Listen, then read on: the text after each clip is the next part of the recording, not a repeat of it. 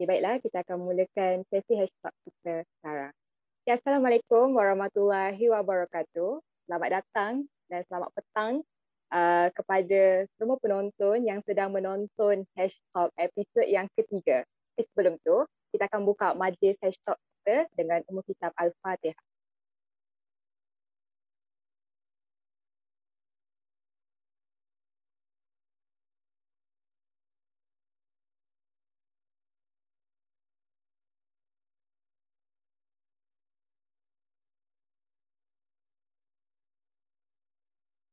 Okey, buat semua uh, penonton yang baru pertama kali mendengarkan hashtag, selamat datang dan kepada penonton setia daripada episod 1 sehingga episod hari ini, terima kasih kerana menjadi penonton setia. Jadi untuk yang tidak mengetahui tentang hashtag, hashtag adalah uh, nama ringkas kepada Hewani Talk yang di mana merupakan sek- salah satu segmen daripada uh, Pepias Live Feed iaitu Persatuan Pada Selangor punya program dan uh, dengan kerjasama Majlis Hal Ehwal Wanita, Kopias di antara pusat dan cawangan dan uh, membawakan tema iaitu Hewani, Muni dan Sangkas. Uh, Majlis Hal, Ehwal Wanita ni singkatan dia adalah Hewani. Jadi kalau lepas ni mungkin saya ada sebut perkataan Hewani ni, uh, harap semua maklum lah. Uh, ia bermaksud Hal Ehwal Wanita.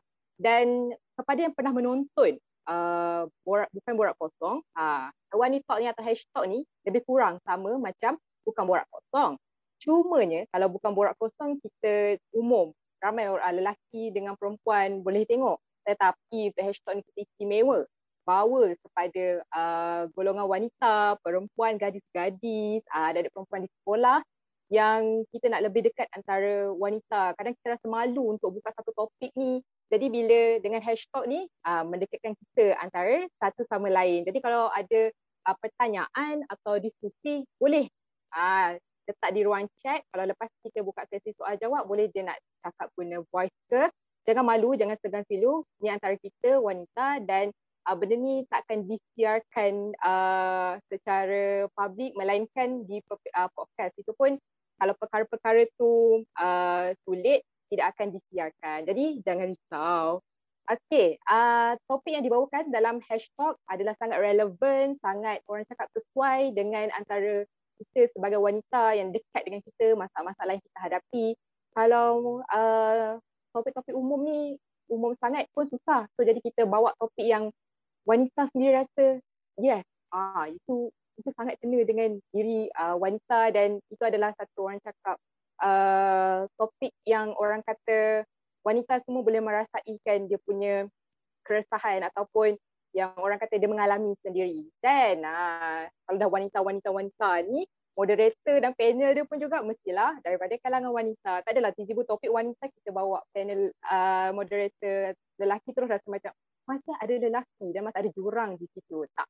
Kita bawa juga uh, perempuan. So kita ada golongan perempuan yang pakar dalam satu bidang. Dekat sini lah kita mengenalinya. Uh, di mana? Di hashtag. Dan hashtag ni juga merupakan alternatif kepada program fizikal. Kalau sebelum ini, sebelum sebelum uh, tenor ni, uh, program fizikal uh, hewani adalah seperti ada permainan futsal, orang panggil fit di court hewani, perjumpaan di tepi tasik, perjumpaan di padang, di gelanggang futsal, di gelanggang uh, di padang uh, bola sepak. Tapi kali ni sebabkan lah bukan ini bukanlah excuse tapi excuse lah kan. Uh, sebabkan pandemik ni makanya kita bersemuka di alam maya. Jadi tak ada alasan lah kalau tak ada uh, program fizikal makanya hewan ni tak boleh bercambah idea. Ha. maksudnya daripada uh, secara maya ni banyak benda yang kita boleh bincangkan bersama. Lagi-lagi untuk memasabatkan hak wanita dan menjaga kita bersama wanita. Wanita ni perkataan dia nampak macam dah matang macam dah dewasa sangat. Tak sebenarnya wanita ni masuk perempuan lah. Ha, jangan rasa macam wanita ni nampak macam ibu-ibu sangat. Ha, tidak dia sangat dekat dengan kita dan um, untuk yang pertama kali datang Hewan Talk, katanya sebelum ni, kenapa sebelum ni saya tak pernah tahu pun ada hashtag? Uh, ataupun dia terlepas episod sebelum episod kedua terlepas episod pertama dia ikut kedua terlepas. Sebab dia kata saya tak nampak saya tak tahu macam mana tiba-tiba saya terlepas episod kedua tu. Jadi uh, macam mana? Follow kami di media sosial Perpias uh, di Facebook dan Telegram boleh uh, Persatuan Pajak Islam Negeri Selangor Darul uh, Persatuan Pajak Islam Selangor Darul Ihsan maksud saya. Uh, Telegram uh, Instagram, Twitter at Pepias Official, YouTube Pepias Official dan kami ada Spotify iaitu The, The Podcast Pepias. Nanti uh, kami ada, saya akan ada pembantu yang bantu saya di belakang tabir untuk letakkan nama-nama uh, kami punya media sosial.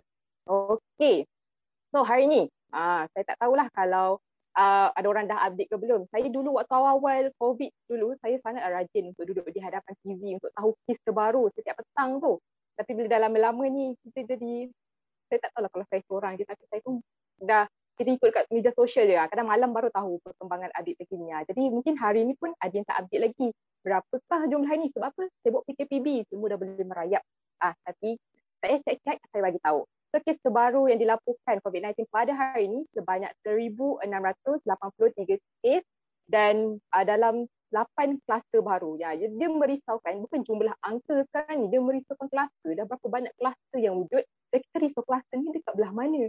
Uh, betul bila kita kaji tengok kluster dah tak ada, tiba ada kluster lain. Tapi yang kebanyakannya kluster yang lima daripadanya adalah kluster tempat kerja. Jadi kepada siapa yang bekerja, tolong jaga SOP, jaga diri, jaga diri sendiri uh, kita jaga sendiri dan kawan-kawan semua akan terjaga. Dan jangan lupa untuk teruskan beri sokongan kepada pra, uh, para frontliners kita baris barisan hadapan. Tak kisahlah siapa dia.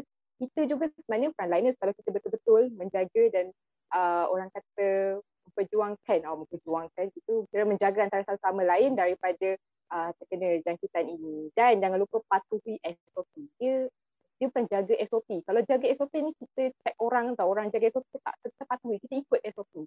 Baru kita boleh jaga diri sendiri. Dan dia sebut tentang uh, ni saya sebut pasal vaksin. Ha, jadi jangan lupa untuk daftarkan diri anda uh, untuk dapatkan vaksin di aplikasi My Sejahtera. Kepada yang dah daftar, yang dah keluar, saya dapat uh, maklumat. Wah, saya dapat saya dapat maklumat daripada uh, kita punya menteri iaitu Khairi Jamaluddin mengatakan kalau dah daftar sekali jangan daftar banyak kali. Maksudnya benda tu dah dalam proses. Cumanya kadang-kadang sistem tu uh, tak ni. So ni bila cakap pasal sistem ni kita hari ni nak cakap pasal sistem lah kan. Tapi sebelum tu ada tak kita dengar hari, uh, beberapa hari yang lalu iaitu di Vietnam, uh, Vietnam, uh, Myanmar. Misalnya di mana seorang remaja perempuan iaitu Halsin, uh, remaja yang berumur 19 tahun uh, mati akibat uh, ditembak ketika dia tengah memperjuangkan kebebasan Aung San Suu Kyi iaitu uh, ibu kepada demokrasi negara tersebut. Dan perkara itu menyayatkan hati apabila waktu kematiannya dia memakai baju uh, yang bertulis everything will be okay. Dan kenapa dan dia diangkat menjadi uh, pejuang uh, hero kepada negara tersebut kerana usianya baru 19 tahun tapi dah memperjuangkan hak negara tersebut. Dan dia seorang perempuan. Uh, jadi ini contoh untuk kita lah untuk kita para remaja saya, saya yakin lah, kalau ada ibu-ibu pun ibu-ibu pun masih boleh berperjuang ataupun mendidik uh, anak-anak generasi akan datang untuk sama mempertahankan negara sendiri dan uh, Dok Bebel ni siapa lah kan uh, mungkin yang nampak dekat poster uh, saya lah moderator untuk hari ini nama saya Nur Adlin Hafina bin Hamzal atau dikenali sebagai orang panggil, panggil stage name lah nama popular glamour Adlina Hamizah. Saya merupakan pelajar tahun kedua uh, ijazah sarjana muda penyiaran di UiTM Rembau dan di dalam pekerja saya memegang tampuk sebagai Media dan Advokasi. Jadi saya memberi advokasi lah untuk hari ini. Saya membantu saja. Tapi kita ada hero lah hari ini untuk memberi advokasi tentang sesuatu. Dan uh, kalau sesiapa yang belajar di UIA mungkin kenal sosok tubuh ni uh, ataupun belajar dalam khas iaitu panel kita hari ini akan membawa tajuk besar cyber safety yang telah berkhidmat di UIA Universiti Islam Antarabangsa Malaysia sejak tahun uh, 2006 dan sekarang memegang tampuk sebagai Ketua Jabatan Kuliah of Information and Communication Technology KCIT dan lulusan PhD dalam pengkomputeran dan sistem informasi dari University uh, Melbourne dan banyak terlibat dalam penyelidikan yang berkaitan dengan information security system dan merupakan members of information security management system di bawah Kementerian Sains, Teknologi dan Inovasi. Dan beliau juga, ah, beliau juga aktif menjadi speaker untuk advocate community berkaitan dengan cyber safety, cyber security, cyber crime. Dan ini dia saya tampilkan Dr. Nurul Nuha Abdul Modok. Persilakan Doktor, apa khabar Doktor? Baik, Alhamdulillah. Contoh macam mana saya dapat tahu UIA baru start uh, belajar uh, ni kan minggu lepas lah. Jadi macam mana Betul. dengan anak-anak, uh, doktor ada anak kan yang masih di sekolah? Ah, ya, lima orang. Ah, lima orang tu. Jadi macam mana pengurusan doktor untuk seminggu ni? Uh, biasalah kan first week of apa ni semester, new semester lepas tu dengan anak-anak pun baru start sekolah kan yang darjah satu darjah dua so kelang-kelang kabut sikit lah tapi Alhamdulillah manageable Alhamdulillah Dr. Nurul Nur Hakul mestilah semuanya dia akan ditangani dengan baik insya-Allah insya dan semoga memberi kebaikan kepada anak-anak. Okey. Uh, terus kita akan uh, tajuk kita pada tadi saya sebut dah tajuk kita iaitu cyber safety. Uh, jadi untuk mengupas ni kita nak fokus cyber safety ni kepada uh, golongan wanita lah. Nak bukan hashtag hewani talk kan. So kita untuk golongan wanita dan ada satu kajian daripada USIM University Science Islam Malaysia kebanyakan wanita tidak sedar dengan bahaya yang mereka hadapi melalui rangkaian sosial di laman sesawang. Kita suka, kita suka cari informasi di uh, website. Senang lah, orang kata senang. Lagi-lagi ODL ni kan, bila ODL ni alasan tak pergi, tak pergi ke library sebab ODL. Sebab jauh sangat dengan library dan kita takut uh, jangkitan jadi kita senang dapat maklumat di media sosial. Dan ada uh, setengah lecture dia memaafkan lah, dah tak boleh nak buat macam mana, itu kritikal. Tapi banyak orang tak sedar kadang-kadang bila kita masuk ke laman sawang ni ada bahaya yang uh, kita cakap terdedah hanya dengan bahaya yang kita tak nampak.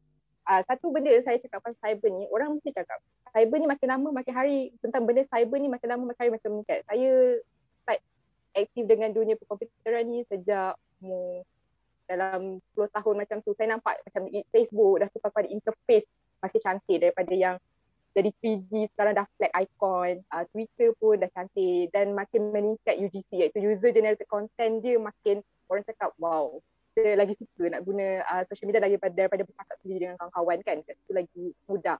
Tapi satu masalah bila lagi cantik interface orang menganggap lagi tinggi dia punya safety. Uh, itu kita tak tahu. So hari ni kita nak rungkai betul? Ke lagi tinggi safety dia kalau interface dia makin cantik. Uh, itu kita tak tahu. Dan uh, laporan daripada Suruhanjaya Komunikasi Masa Media Malaysia pada tahun 2016 merekodkan seramai 40.6% wanita di Malaysia merupakan pengguna tegar media sosial dan dijangka akan meningkat pada setiap tahun. Dan mungkin angka ni telah meningkat. Saya saya saya tak tahu lah kalau saya meragui benda ni. Kebanyakan wanita dia guna media sosial kadang tak guna nama sendiri. So mungkin tak tahu orang kata 40.6% ni betul jumlah wanita lagi ramai di Malaysia. Kalau belajar kat universiti, golongan wanita lagi mendominasi uh, apa orang cakap kuantiti tu. Tapi kenapa 40.6% dia bukan patut pecah ke 50%. Mungkin saya rasa mungkin menggunakan fake account. Uh, letak nama artis kan, nama K-pop ke, uh, abang-abang western ke. Jadi tak guna title sendiri so tak nampak lah yang dia wanita yang sedang menggunakan. Saya tak tahu. Kita, kita, itu antara uh, persoalan yang timbul lah. Okay. Dan uh, sejak pandemik ni, uh, ni benda yang kita tak boleh nafaskan lah. Sejak pandemik lagi ramai lah orang guna kalau kita tengok dekat Facebook, mungkin makin banyak grup yang keluar, grup berkebun. Sejak PKP orang rajin berkebun. Grup memasak, grup masak tak jadi. Ah, lagi-lagi lah ramai orang berminat untuk join uh, social media ni. Dan daripada All Women's Action Society ada buat kajian yang melaporkan bahawa segelintir wanita mengalami gangguan seksual semasa tempoh PKP di pusat kuarantin pada April 2020 uh, 20 uh, April tahun lepas. Dan uh, ada satu term yang dipanggil IPV iaitu uh, intimate partner violence. Uh, saya tak tahu kalau dekat Malaysia uh, sinonim tak dengan benda uh, maksudnya uh, orang kata uh, kenal tak dengan IPV ni uh, iaitu antaranya adalah sebabkan gangguan daripada pasangan atau pasangan uh, mengenai violence tapi dia akan jadi hybrid crime. So kiranya benda tu IPV ni asalnya daripada benda yang fizikal. Jadi sejak PKP dia akan dah jadi benda yang uh, orang cakap dah jadi virtual. So dia boleh minta ke atau orang kata diugut diugut untuk post dia punya uh, yang tak elok yang licah lah orang cakap. So pada kajian kajian pada tahun 2016 daripada Jessica O'Hay mengatakan sebarang kalian wanita di Malaysia menjadi mangsa jenayah cyber kebarang kaliannya adalah 64% iaitu wanita tu dari Malaysia. So 64% saya tak tahulah kalau sekarang ni dah meningkat dia punya kebarangkalian tapi ini pada tahun 2016. Uh, jenayah cyber bukan perkara yang biasa-biasa. dan menyebabkan tadi kita dah sebut dia boleh menyebabkan kepada masalah uh, kesihatan dan yang paling kita takutlah sekarang ni yang akan mengatakan boleh menjadi penyakit nombor satu Malaysia iaitu uh, masalah kesihatan mental seperti koma, perubahan pola makanan dan tidur sebabkan takut uh, dengan benda ni. Dan wanita juga terdedah dengan cyber harassment seperti soalan-soalan yang berbau yang intim, lepas menerima bahan lucah dan yang paling popular adalah cyber stalking. Okay, so di dalam episod ni kita akan membincangkan mengenai elemen-elemen yang praktikal dan masih keselamatan wanita dalam dunia cyber. Namun sebelum tu, terlampau banyak terma yang seangkatan. Mungkin orang pertama kali dengar cyber safety. Ada orang selalu dengar cyber crime. Ada orang selalu dengar cyber security. So benda ni macam, eh benda yang sama ke? Ke uh, berbeza ataupun ada persamaan sedikit? Uh, jadi boleh tak minta uh, doktor untuk kongsikan uh, terma ini secara lebih lanjut. Dipersilakan doktor. Okey, terima kasih. So sebelum tu saya share my screen lah ya. Okey, boleh doktor. Okey. Boleh nampak ke screen saya? Boleh, boleh. Alright. Okey, so terima kasih uh, Cik Adlina di atas um, pengenalan ya, pengenalan diri saya dengan latar belakang uh, cyber safety ya secara general lah. Alright. Uh, okay, so uh, saya Dr. Nuha, saya panggil saya Dr. Nuha lah. Ya, saya Ketua Jabatan Sistem Maklumat. Saya juga Ketua Unit Research, uh, Unit Penyelidikan Information Assurance and Security di UIA. Uh, kejap eh, kita tunggu dia. Okay, boleh nampak eh, saya apa tu slide ya. Alright, so okay, sebelum saya uh, cerita sedikit tentang the different uh, definition of uh, cyber safety, cyber security, ya, izinkan saya cerita sedikit lah pasal UIA. Okay, so maybe some of you ada yang uh, IUM students, I can see some of my students here juga, Alhamdulillah. Thank you for coming. Uh, so maybe some of you dah dat- pernah datang ke UIA. Uh, so katakanlah kalau you masuk main entrance tu, you akan nampak uh, this picture lah ya. Uh, kita punya tugu tu dah banyak kali berubah. So ni tugu yang terkini okay, dengan Quran uh, di atas tu lah ya Uh, so Alhamdulillah biasanya kalau pelawat dia datang UAE uh, kalau pertama kali dia akan kata kalau masuk UAE ni rasa tenang gitu. Sebab kita kan uh, apa uh, Taman Ilmu dan Budi kan Garden of Knowledge and Virtue. Kau datang pagi lagi you dengar Asmaul Husna berkumandang kan. So memang tenang gitulah insyaAllah. So jomlah datang UAE ya. mari datang ke UAE insyaAllah boleh juga datang ke kuliah kami ataupun fakulti kami. Sebab dia kita pakai term Arabic jugalah kan. So dipanggil instead of faculty of ICT, kita kuliah of ICT. Faculty lah tu, right? So in short, we are called uh, KICT, ya, kuliah of ICT. So uh, this is our building uh, di atas bukit. InsyaAllah cantik, Masya Allah memang cantik. So jemputlah datang ke KICT, boleh jumpa dengan saya ke, ya, nak buat lawatan ke, kalau kita ada, boleh buat co, apa tu, uh, collaborate nak nak organize uh, talk-talk seperti ini lagi insyaallah bila MCO dah over ya. Uh, so jemputlah insyaallah so jemputlah ke UIA dan juga ke fakulti kami ya. So just a little bit like uh, nak cerita pengenalannya tentang UIA kita di-establish pada 1982 bermula dengan fakulti undang-undang dengan ekonomik. So sekarang kita ada lebih daripada 15 sebenarnya ada beberapa kampus di seluruh Malaysia Uh, then ICT, KICT ni established in 2001 lah ya. So uh, undergraduate kita offer undergraduate and postgraduate program. So untuk undergraduate program kita ada Bachelor of Computer Science dan juga Bachelor of IT. Uh, so for the uh, Bachelor of Computer Science kita Software Engineering, Computational Intelligence, Network and Security ya. For BIT atau Bachelor of IT kita ada Digital Media Design. Kalau siapa nak belajar tentang animation, multimedia and what not ya, design is DMD kita punya specialization. Kita juga ada enterprise technology management uh, for for example macam mobile kan, mobile application, web application, uh, SAP and so on and um, information assurance and security which is uh, kita punya my specialization lah ya.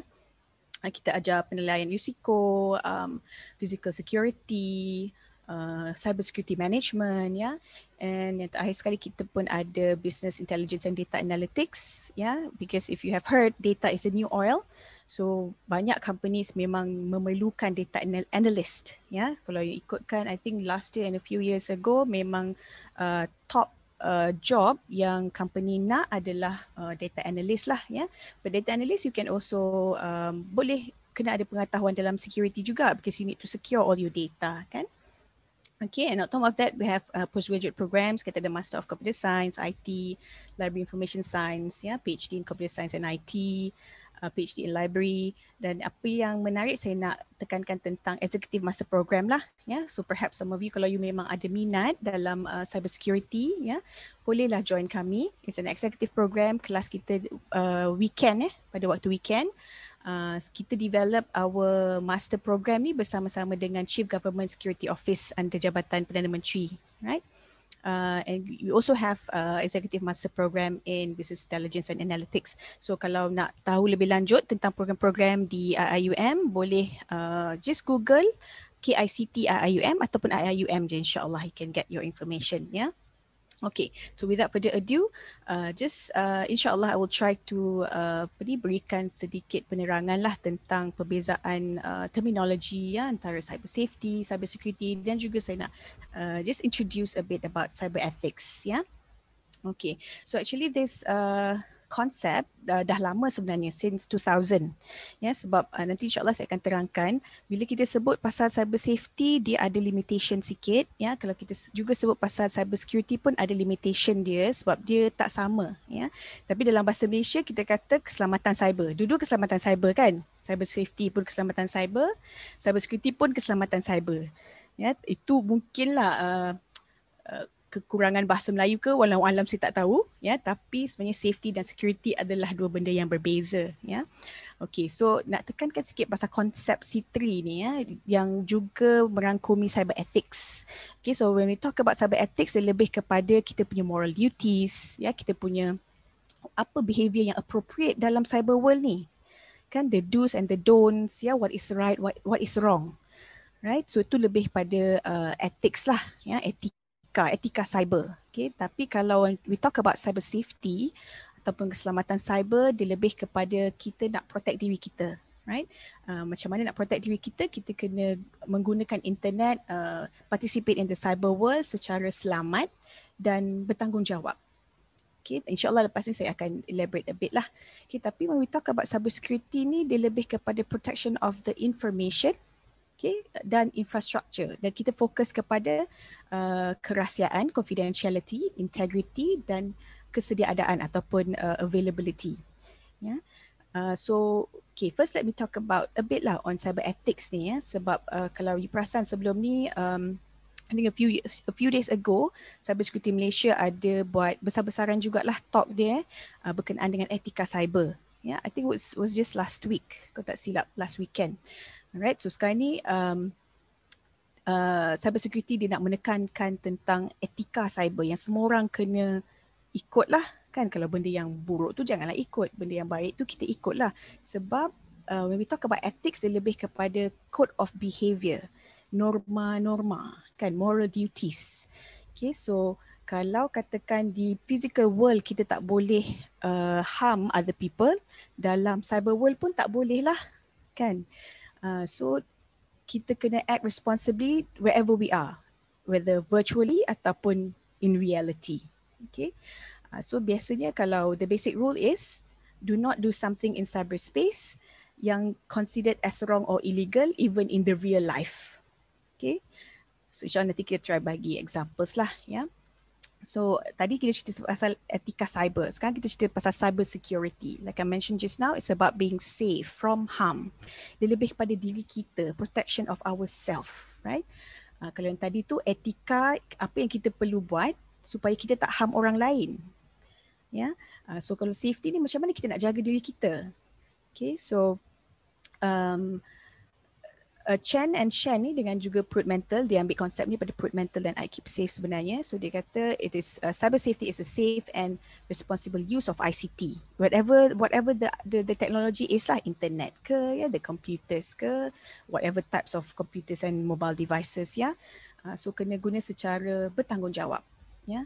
uh, lepas tu cyber safety ni uh, lebih kepada penggunaan teknologi untuk promote physical uh, emotional well-being physical and emotional well-being ya yeah? mental health kita physical health kita right so tadi uh, Adlina ada sebut juga kan pasal mental health ya yeah? so mental health physical health it's all related to cyber safety ya yeah?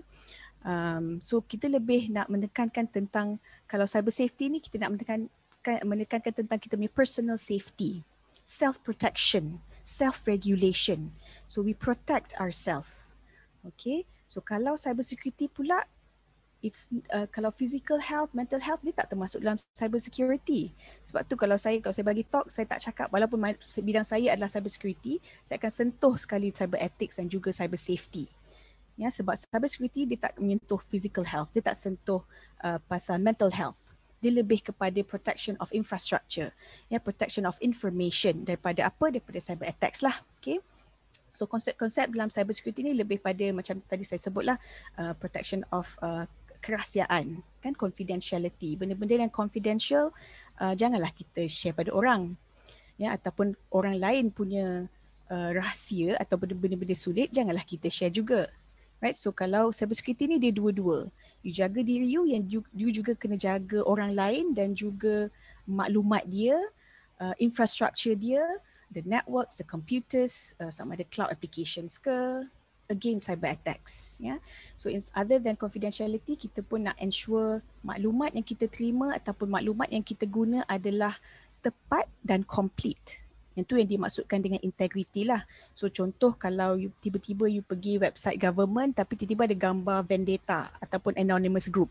Uh, tu dah ada isu integrity lah sebab uh, dia dah tak accurate, dia dah tak tepat, dia telah digodam kan? Dan diletak gambar tengkorak ke whatever ke ya? So tu adalah isu integrity dalam cyber security. And uh, when it, when it comes to availability so basically kalau security ni orang orang selalu relate dengan confidentiality tapi tidak. Dia juga related related kepada kesediaadaan if you are an authorized user you patut dapat access kepada sistem tu bila-bila you nak. Yeah, so uh, that is availability lah Okay, kalau katakan you are a, a legit and a valid uh, Maybank to you user. So you patut dapat akses kepada Maybank to you tu. Kadang kita pun rasa marah kan kalau dia tengah buat maintenance ke apa ke. Tapi biasanya Maybank atau whatever banks dia ada dia punya uh, disclaimer lah kan. Dia kata dia ada downtime sebab dia nak mem, uh, nak buat apa tu maintenance ya, nak update uh, tu, nak buat backups and so on lah. So biasanya dia ada about, maybe about 1% okay, to 5% downtime lah ya. Tapi bila downtime of course lah kita tak dapat access. Tapi access tu if you are given the authorization, you adalah pengguna yang diberikan authorization lah, ya. Yeah? Okay, so other than that kita ada banyak konsep lagi lah, so I don't have to go through this. Okay, so let me just uh, try to differentiate cyber safety and cyber security.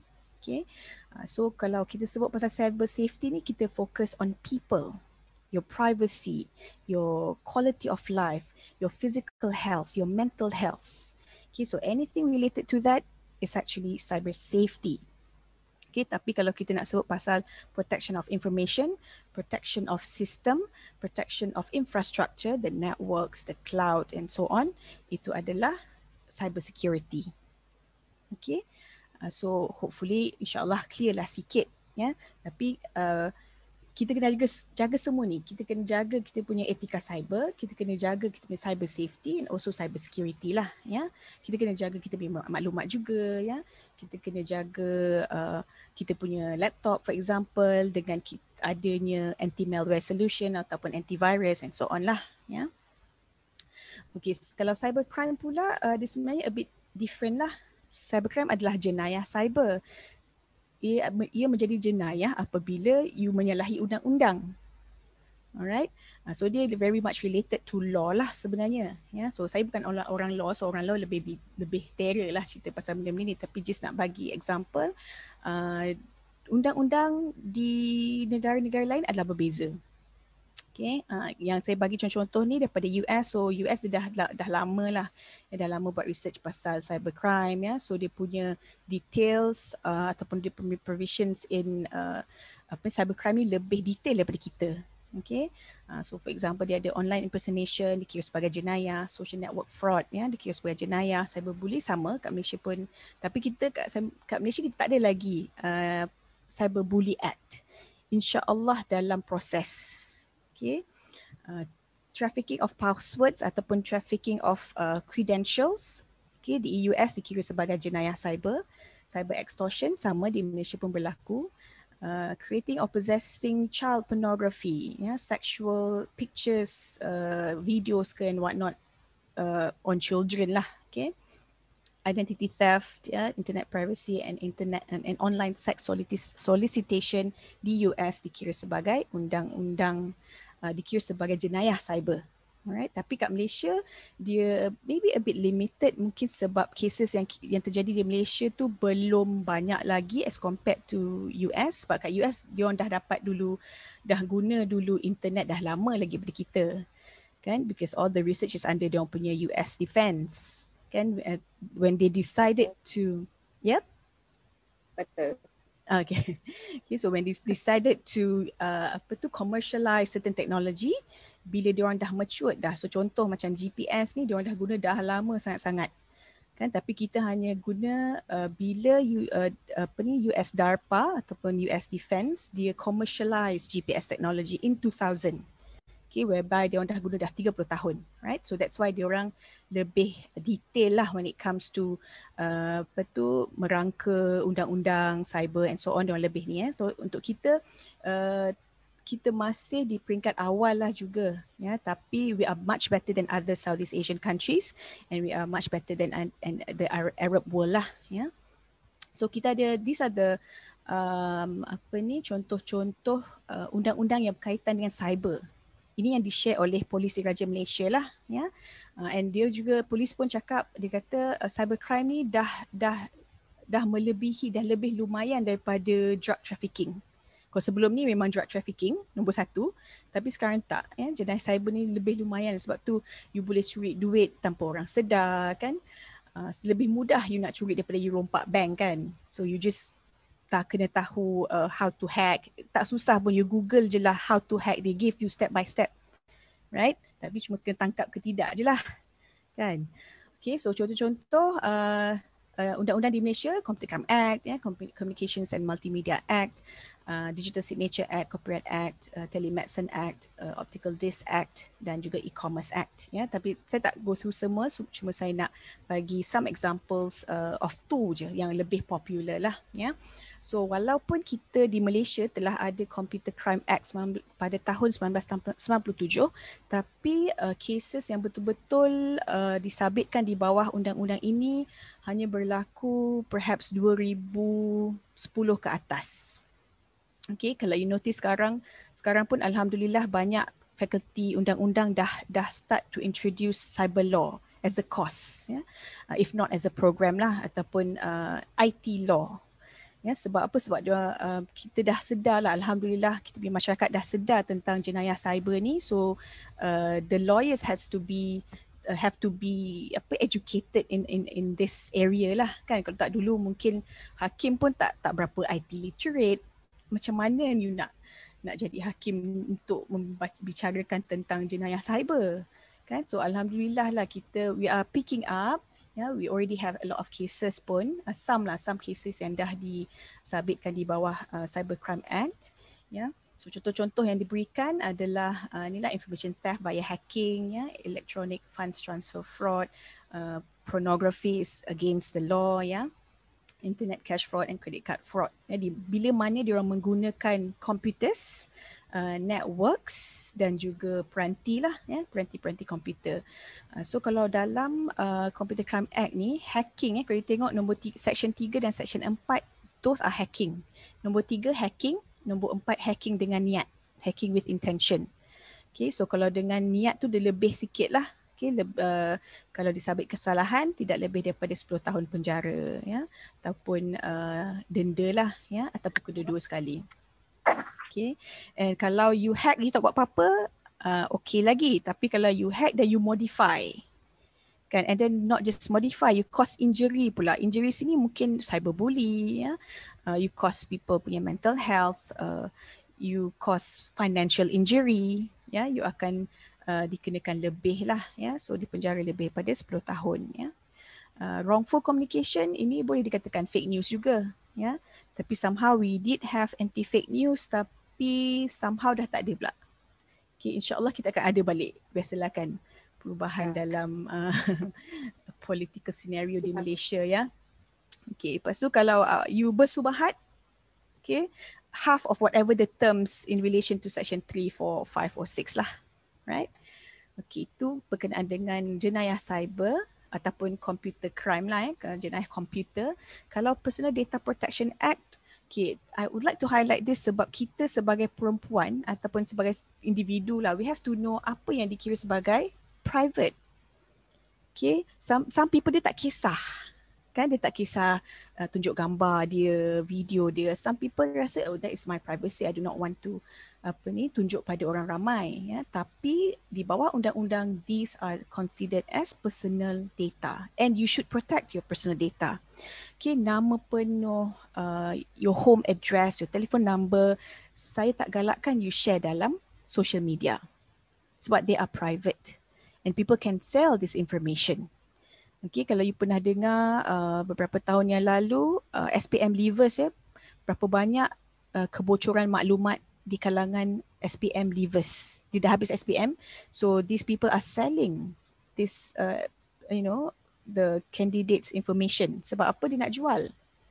Dia nak jual pada maybe private colleges ke apa ke kan sebab dia nak bagi brochure-brochure and what not lah. Alright, so kalau ada orang tak kisah, ya, suka je kan dapat tak pernah dapat surat tiba-tiba dapat surat gitu kan. Uh, tapi sebenarnya those are your personal data. Kan ada um, sama jugalah macam kita dapat tiba-tiba dapat call nak nak apa uh, suruh kita beli macam-macam. Kalau saya saya tak berapa suka saya akan tanya macam ni you boleh dapat saya punya telefon nombor kan. Uh, tapi ada orang tak kisah ya. Uh, tapi sebenarnya kita punya telefon number is a private data and you should protect ya. So so sama juga kita tak boleh suka-suka bagi pada orang lain. Kadang-kadang kalau orang marketing ni lah dia call kita kan boleh tak you bagi tahu saya nombor telefon kawan-kawan you yang mungkin berminat dengan produk ini. You should not melainkan dengan kebenaran kawan-kawan you. Alright? Sebab kalau disabitkan di bawah personal data protection ni you boleh dikenakan denda lah. Kalau tak di penjara so dengan adanya Personal Data Protection Act ni walaupun kita terlambat sikit lah antara negara-negara maju yang lain ya tapi alhamdulillah kita dah ada kita ada lah ya. Kita undang-undang ni insyaallah sekarang ni sedang di uh, improve lah kontennya ya. Bank account of course lah kan. Credit card information pun is of course private. Uh, do you know that your health record sebenarnya lebih mahal daripada bank data? Okay kalau you, uh, apa tu sebab uh, usually kat US lah ya kalau dia orang buat research ya uh, biasanya kalau uh, maklumat-maklumat health kesihatan dijual lebih mahal lagi daripada uh, you punya banking information di di dalam deep web ke ya dark web ke alright sebab your information ni kalau katakan dia orang jual you punya uh, telefon number ataupun credit card atau bank information for 10 dollars ya 10 dollars untuk mungkin 10,000 data tapi kalau health uh, dia double if not more. Alright. Banyak.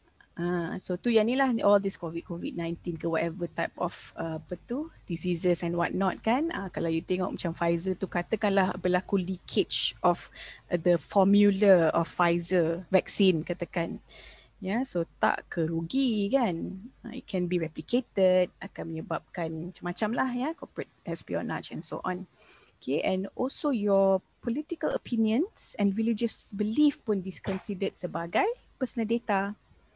Okay, sebab akan mungkin akan berlaku benda yang uh, you know mungkin menjatuhkan maruah you ke apa ke kan. So don't simply apa tu share lah all, all these things ya. Tapi kalau you, you tak kisah tak apa tapi akan ada consequencesnya. Okay, kalau kita tak pernah jadi kat kita tak semestinya takkan jadi langsung kan. Nauzubillah lah ya. Kita make doa supaya uh, kita punya diri kita dan maklumat kita terjaga. Tapi kita pun kena buat uh, kena take care of our own data lah. And that's why kita kena kenal these are our private data and don't simply just give to anyone. And of course you tak boleh bagi orang lain punya personal data pada orang lain. Ya? Yeah? uh, tapi just to highlight that uh, PDPA ni uh, tidak terangkum di dalam kerajaan ya. Hanya kepada commercial ya kepada company sahaja.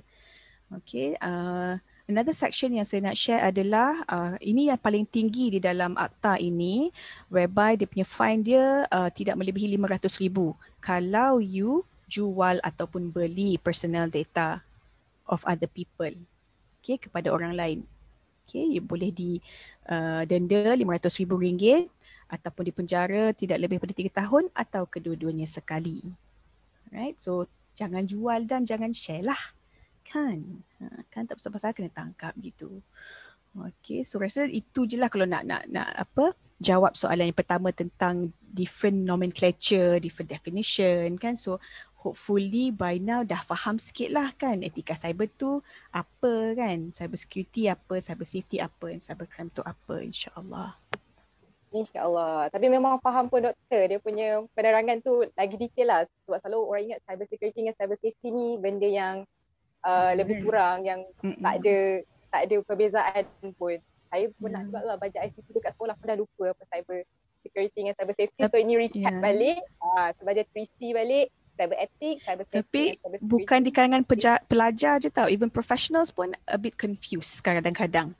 Ya, yeah, cyber safety dengan cyber security ni. Uh, so dia cuba kita faham lah, lah kalau kita tengok uh, dictionary pun kita tahu juga safety ni dia ada term dia kan dia ada maksud dia. Security ni apa pula kan. Uh, itulah. Dan tengok contoh lagi lagi faham lah dan kemudian ada PDPA Personal Data Protection. Kita selalu dengar je benda ni tapi sebabkan tak ambil orang cakap mungkin kalau saya sendiri tak tak berapa nak ambil uh, sangat isunya bila kita tahu oh banyak benda lagi satu mungkin kita terlepas pandang kalau kita pergi supermarket bila setiap kali lepas kita bayar kita kena isi borang nak dapatkan hmm. uh, apa hadiah ke uh-uh. hadiah ke saya dekat situ buat saya dah lucky draw ke Ya betul. So, kadang saya saya percaya kalau macam uh, ibu-ibu kadang dia suka dia kata tak apalah mana tahu rezeki kita kita dapat kan.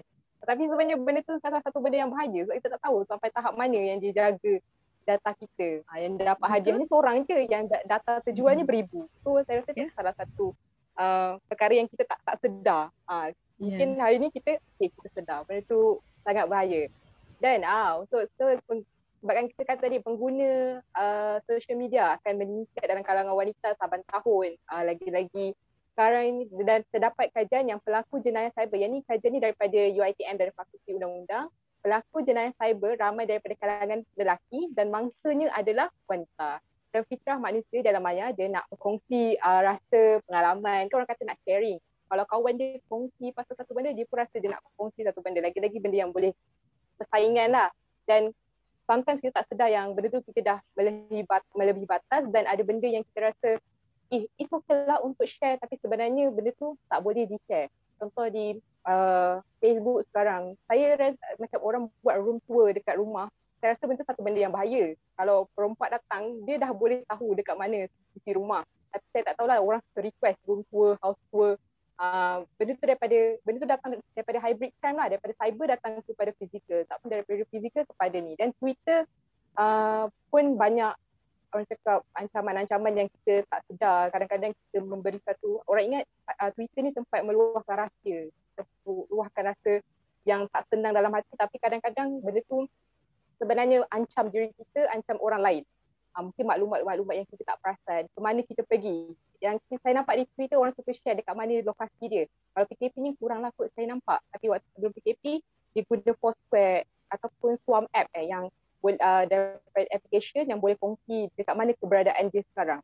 Uh, itu benda yang orang tak sedar benda tu sangat bahaya. Saya sendiri rasa eh, beraninya share benda macam ni.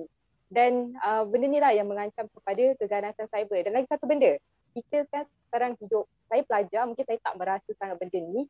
Tapi kalau orang sekarang tengah job hunting, waktu PKP kena buang kerja dan orang kata platform terbaik sekarang selain ada job street, ada mudah.my, ada uh, macam-macam tempat untuk cari uh, kerja tempat yang terbaik adalah orang panggil professional social media untuk uh, promote diri lah. Senang orang cakap instant resume. Uh, itu LinkedIn.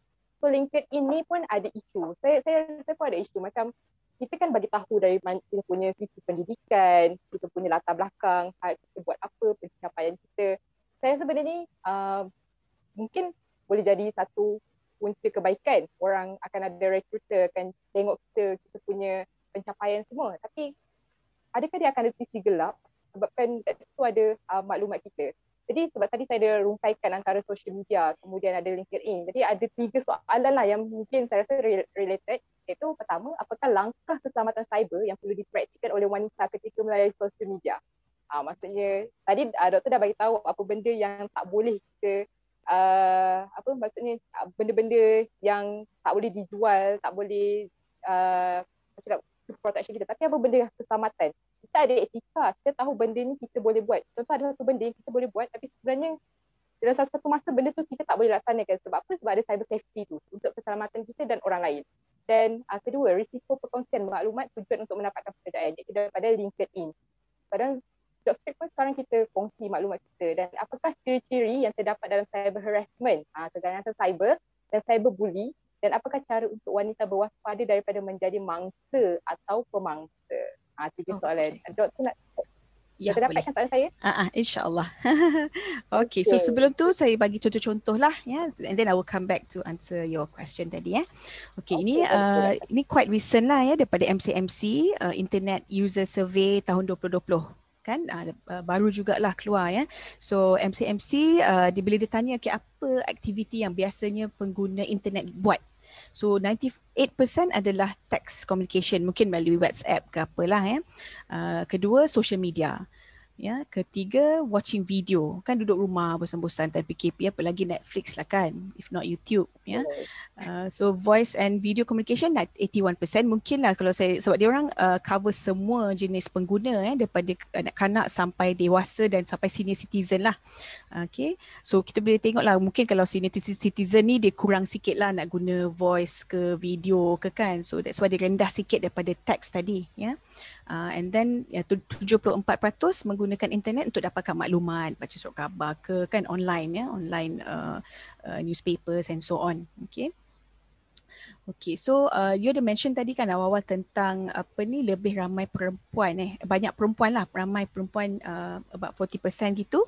Ya, yeah, so kalau yang 2020 ni uh, dia dalam 50 lebih lah, 56% lelaki ya yeah, and selebihnya adalah wanita uh, tak tahulah kalau dia ada yang lain-lain tu tak tahulah kan. Uh, tapi sememangnya memang pengguna internet ni lebih ramai lelaki lah ya daripada wanita. Tapi uh, macam you cakap tadi memang betul. Uh, sebab, sebab lelaki paling ramai guna and dia orang juga paling ramai buat masalah. Bukan bukanlah nak salahkan lelaki tapi memang itulah dia. Internet predators adalah lebih ramai lelaki daripada wanita. Okay, that is kenyataan of, uh, ni worldwide memang macam tu. Okay, uh, just nak share juga umur eh, umur uh, pengguna-pengguna internet ni lah. Kalau you tengok uh, below 15 pun ada menjawab survey MCMC ni, ya sampai 65 and above. Tapi memang paling ramai adalah between 20 ke 24 tahun. Umur-umur you all lah gitu kan. Hmm, uh, so very internet savvy kan. Tapi you tengok uh, tahun 2018 uh, 15.6% ya uh, still the highest among the other age groups. Tapi 2020 ni naik sampai 34% kan mungkinlah kita sebab penggunaan online schooling kan so budak-budak pun dah pandai guna ya. Tapi bila budak-budak dah pandai guna pun banyak juga masalahnya kan. So ibu bapa lah kena ni kan. Uh, kena cakna okay you mentioned about apa tu uh, sexual harassment cyber harassment ya. Memang memang sangat sangat meningkat lah especially uh, last year. Okay. Uh, so kalau memang uh, globally, uh, new research have found that memang lebih ramai lelaki somehow ni baru eh terbaru dalam yang saya dapat daripada Information Security Magazine uh, dia orang lebih ramai jadi mangsa cyber jenayah, jenayah cyber sebenarnya mainly because of uh, the use of passwords oh. InsyaAllah lah wanita ni lebih Yelah kita kan perempuan kan kita meticulous gitu kan. Ha, kita rajin baca. Yeah. ha, so mungkin password kita lebih strong lah daripada yang lelaki punya. Tak adalah guna password-password. Ataupun ABC oh. 123. Ataupun QWERTY. Kan. Ataupun malas daripada F pun sampai enter. Ha, dia type tu je lah passwordnya. Oh. And, and please remember that kalau you punya password tu senang, senang jugalah penjenayah cyber nak tahu password you dan masuk dalam you punya account lah. Especially kalau banking tu lagi lah kan. So kalau ada kena-mengena dengan transaction, money, uh, monetary transaction, tolonglah pakai password yang lebih susah uh, kena ada combination of capital letters, lowercase letters kan. Biar dia panjang bagus, lebih panjang lagi bagus. Letaklah simbol-simbol and what not. Tapi benda yang you kena senang ingat lah. Okay.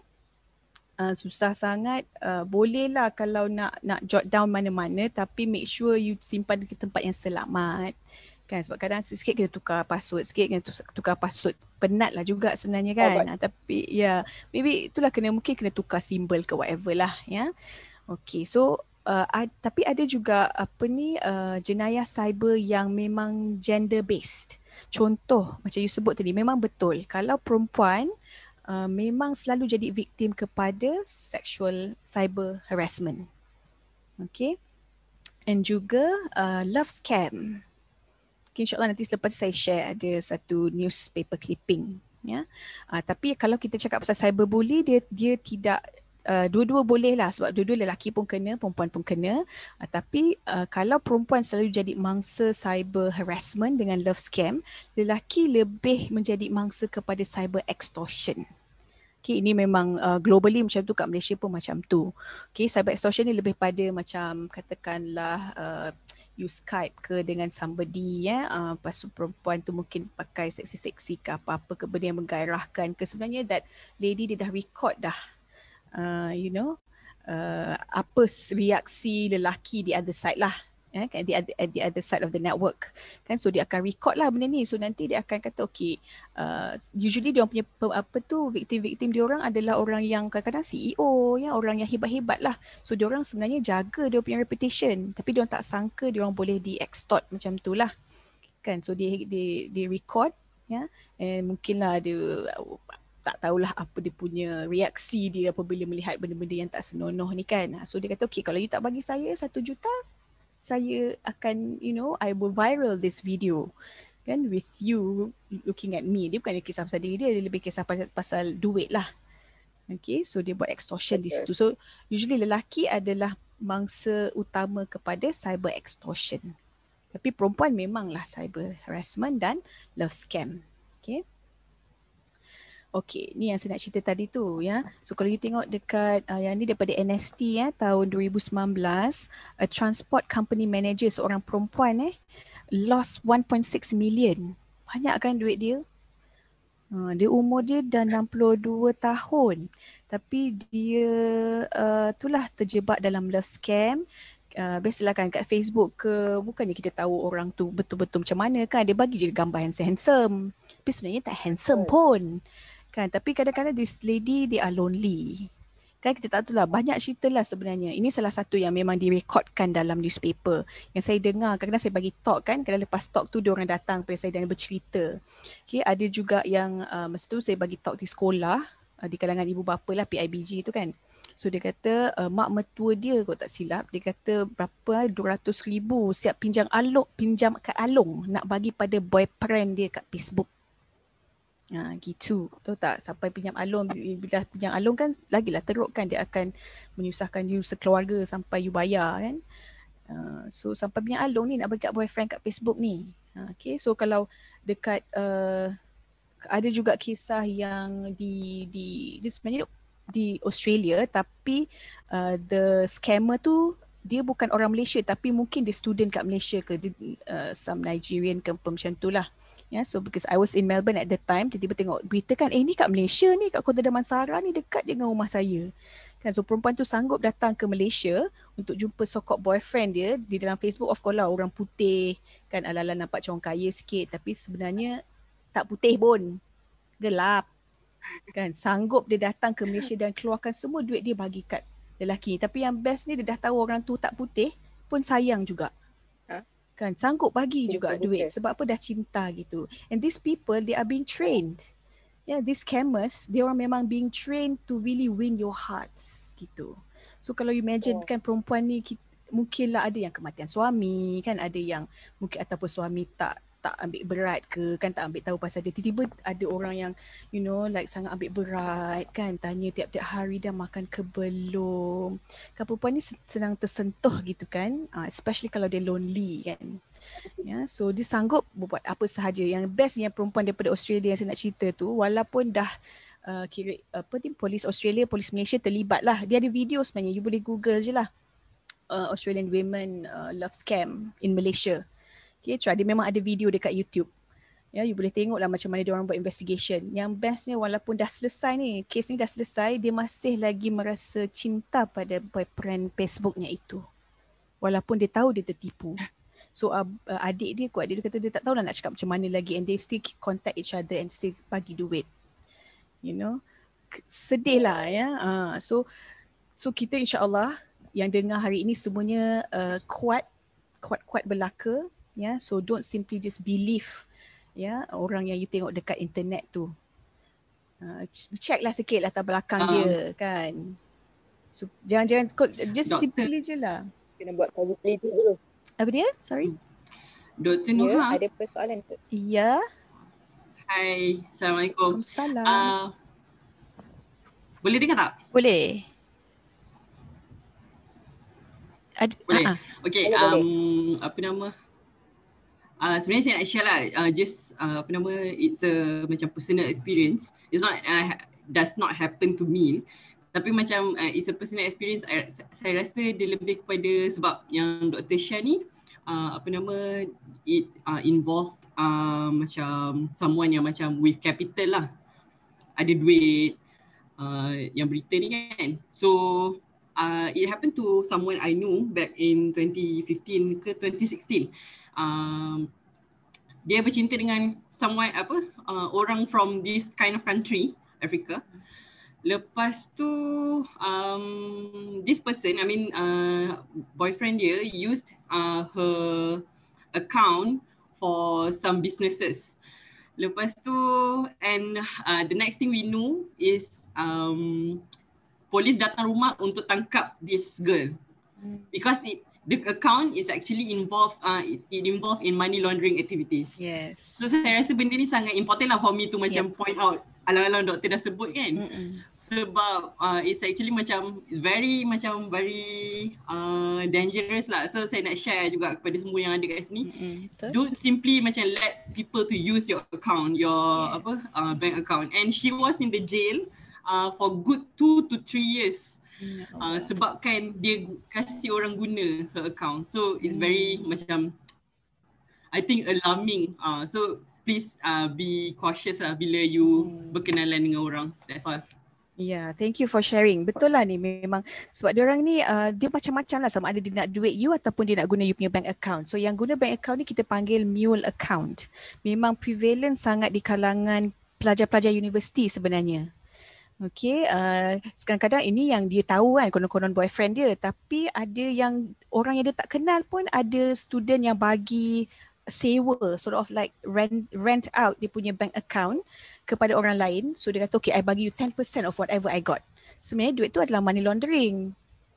Kan? So tak pasal-pasal kalau you tak masuk jail, you punya account kena freeze, you tak boleh buat, you tak boleh buka bank account langsung dan you rasa you boleh dapat kerja tak kalau you tak ada bank account.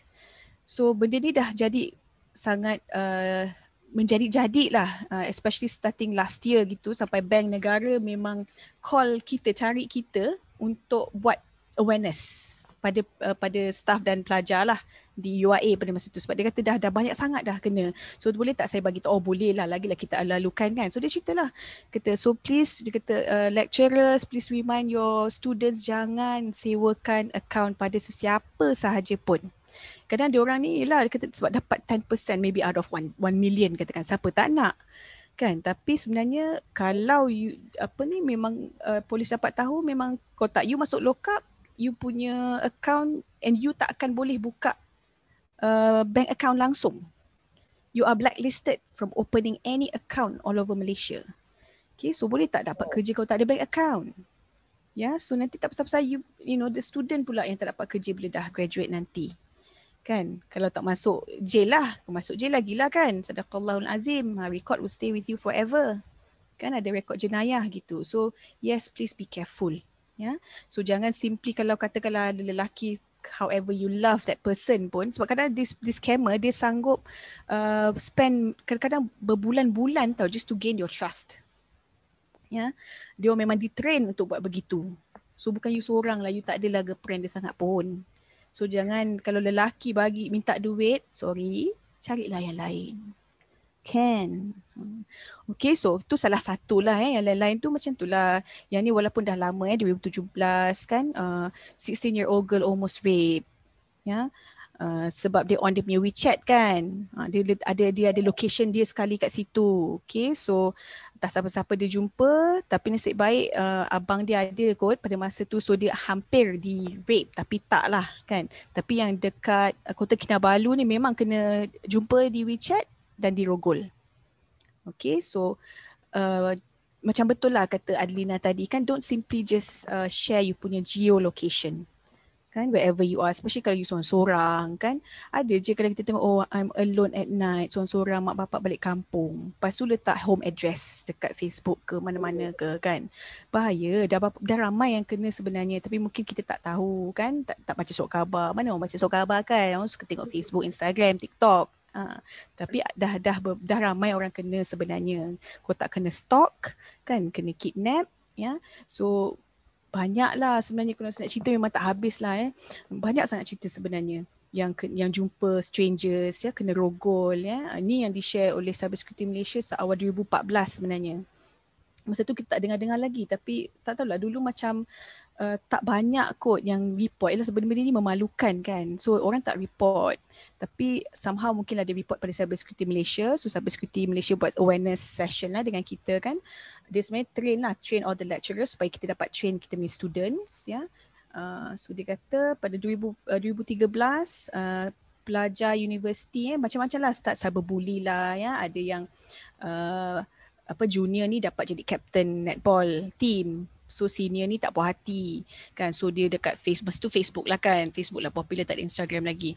Uh, so macam dia macam cara dia buat uh, you know hate hate punya page kan. Uh, so senior-senior ni bergabung untuk cyberbully this girl yang junior yang dapat jadi netball captain ni. Uh, tapi Alhamdulillah mak dia tengok ada perubahan pada diri anak dia. Macam tiba-tiba uh, senyap kan bila anak dia balik tu anak dia macam tak banyak cakap. So ada one day tu mak dia masuk bilik dan budak tu sedang menggantungkan diri dia di kipas. Sip baik mak dia masuk. Sebab itu cyberbully lah. Ya, cyberbully melalui, melalui Facebook just because senior dia tak puas hati. Right, some people memang mungkin dia hati dia lembut mungkin kan mungkin dia tak berapa resilient. So perkara ni memang berlaku eh. Uh, so hati-hatilah janganlah cakap benda-benda yang tak baik pada orang lain. Sebab kita tak tahu. Kadang-kadang kita tak lah. Kita main-main je sebenarnya. Tapi orang tu punya makan dalam kita tak tahu. Kan mungkin sampai depression ya uh, so especially kalau dia dah ada mental illness lah. Kalau kita tak tahu benda ni kita tak nampak. Ya benda ni bukannya physical health kan. Benda ni benda yang kita memang tak nampak. So bila kita buruk-burukkan orang tu dalam social media ya sebenarnya dia ter- sangat terkesan. Dia sangat depressed dan mungkin boleh membawa kepada suicide nauzubillah ya. Macam yang ni kan uh, ni 2019 Malaysian teen perempuan lah juga kan? Uh, jump to her death after friends voted for death through Instagram poll. Okay, and this is not the only one. Ada yang satu di Sabah ke Sarawak saya tak ingat. Sama juga just because kawan dia kata rambut awak tak cantik, rambut awak buruk, dia bunuh diri. Okay, so we can see that budak-budak sekarang ni adalah yang kaitkan tentang dia orang terlalu uh, apa tu hooked up dengan gadgets. Ya, dia tak ada real friends. Kawan-kawan dia semua di alam maya di Instagram, di Facebook ya. So dia ingatkan itulah kawan dia tapi bila kawan dia you know kutuk dia ke apa ke dia rasa sedih and sampai bunuh diri lah. Alright so itulah so, so etika cybernya janganlah buat benda ni kat orang lain kalau tak nak benda tu jadi pada diri kita. Kan? And at the same time, yeah, so kita jagalah kita punya cyber safety for ourselves and also for other people. Use internet responsibly. Avoid lah all this hate speech ke kan. Uh, kadang tengok kecam mengecam ni terlalu viral, terlalu rampant sangat sekarang ni. Kan, pat, apa pantang sebut sikit dah kena kecam kan. Saya kena kecam gitu kan. Oh, no. Tak larat gitu kan. Okay, so di perempuan jugalah eh. Uh, I think maybe you have heard this one last year kan. Uh, ni time-time PKP lah ni. PKP awal-awal. Ya, yeah, so this Indian lady memang bunuh diri dia kan sebab dia ada post something lah on TikTok dia dengan ada seorang Bangladeshi ni. So orang kecam dia macam berboyfriend kan Bangla ke whatever whatever whatever sampai dia tak tahan dan dia bunuh diri. Okay. So sama lah okay. So, so whatever kita discuss tadi sexual harassment ya, cyber harassment memang semakin meningkat eh di zaman PKP ni starting last year lah kalau you google cybersecurity Malaysia kan cyber cybersafe.my ke ataupun uh, cybersecurity.my you boleh tengok uh, cybersecurity memang dia buat uh, survey lah ya you tengok memang tiba-tiba April tu dia punya graph naik sangat tinggi Sebab orang duduk rumah tak tahu nak buat apa. Jadi dia buatlah benda-benda yang tak apa-apa. Kan? Uh, buat sexual harassment ke kan? Ya, kecam mengecam ke, viral fake news ke. Eh, macam-macam. Tak ada kerja. Ya, tapi kita kena remind jugalah. Right? Okay, yang nak share juga maybe lah some of us kalau tak ada anak mungkin kita ada adik-adik perempuan. Kan? Uh, so ni daripada 2018 Malaysia sebenarnya adalah tertinggi orang seluruh dunia yang pedofile ni yang suka apa sexual di kalangan kanak-kanak ni dia macam dia tengok budak kecil yang tak pakai baju pun dia dah terangsang eh. Uh, sorry to say tapi memang biasalah kan ada je orang yang macam gini kan. So dia so kita panggil dia pedophile lah ya pedofilia. Pedofilia around the world dia orang memang target Malaysia. Malaysia tops in Southeast Asia for online child pornography. Even kalau you pergi dekat UK punya child line ke child net something like that lah. Dia orang pun cakap memang Malaysia ni lubuk dia nak dapat gambar-gambar. So mungkin tak tahulah orang Malaysia ni suka sangat share gambar-gambar ke kan share gambar-gambar anak ke whatever. I, I don't know I do not know tapi memang itulah kenyataan dia. Alright. So be careful lah ni kalau budak kecil kalau kita kan tunjuk gambar uh, tak tahulah mungkin bagi kita tak ada benda tapi lelaki mungkin terangsang kan walaupun mungkin elok je pakai tudung tapi joget-joget ke whatever lah kan so be oh. careful lah kan? Uh, tu yang itu yang ini kita boleh sebut dalam etika lah. Right? Dia tak dia tak menyalahi undang-undang apa pun. Right? Uh, dia tak menyalahi uh, PDPA pun sebab you sendiri yang reveal diri you. Kan? Tapi ethically it's somehow not right. Ya? So mungkin bagi kita tak ada apa-apa tapi uh, kalau dah sexual predator ni kan benda yang bagi kita tak ada apa-apa bagi dia benda yang besar kan kalau you pernah dengar kadang orang sebab tu lah kita perempuan ni tak boleh pakai kasut tinggi gitu kan. Sebab ada je lelaki akan terangsang dengan mendengar tapak kaki sahaja. Uh, macam mana dan fitrah dia begitu? Kan? Hmm, so adalah sebab-sebabnya kan kenapa Islam ni menggariskan banyak kan jaga perempuan kan. Uh, pakai tudung labuhkan pakaian and so and so forth lah. Ya, so kalau ada adik-adik please tolonglah jaga adik-adik kan. Janganlah bagi diorang ni share yang bukan-bukan. Kalau you pernah dengar lah eh uh, saya sebab kalau you pernah dengar Said Azmi, dia tu my senior lah masa kat sekolah. Dia ada share, uh, ada parent ni, dia sangat terkejut anak dia yang berumur 6 tahun, baru masuk darjah satu, baru kenal pakai gadget lah kot sebab nak kena online class ni kan. Dia tak ada apa-apa intention tapi dia nak explore diri dia lah saya rasa. So dia ambil video, uh, dia ambil gambar dia tengah tak pakai baju, ambil gambar kemaluan dia. Tapi nasib baik belum sempat di-viralkan lah, ataupun belum sempat di-share lah cuma uh, mak dia terkejut jumpa gambar macam gitu. Alright. Yeah. Saya setuju. Uh. Saya setuju dengan yang doktor cakap pasal uh, budak-budak pedofil tu. Saya ada belajar dulu pasal sosial media. Yang sebenarnya ibu bapa kena minta izin anak-anak untuk post gambar dia orang sebab, uh, sebab itu adalah hak kanak-kanak. Dia membayangkan kalau kita kanak tu dah kanak-kanak tu dah besar, apa dia rasa bila dia nampak gambar dia tengah bogel waktu kecil. So dia punya tahap malu tu kan? kita hmm. ha, tak tahu. So benda tu bahayalah. Akhirnya yeah. kita move kepada sebab kita dah 10, 18 ni. Uh, okay, kita move kepada soalan seterusnya. Ke doktor ada nak tambah lagi? Berkaitan uh, itulah, okay. dengan... sikit, uh, sikit pasal yang ni berkaitan dengan cyber safety lah bila kita cerita pasal physical health tadi. Ya, yang tadi tu mungkin cyber threats. ya. Uh, so just nak share juga ni berkenaan dengan safety lah, eh, cyber safety. So sebenarnya penggunaan uh, komputer ni dengan cara yang tak berapa betul, kita akan dapat all these things lah, repetitive stress injury. Katakanlah you pakai, pegang you punya mouse ni kan, tangan you tak betul, tak tegak, you akan dapat carpal tunnel syndrome.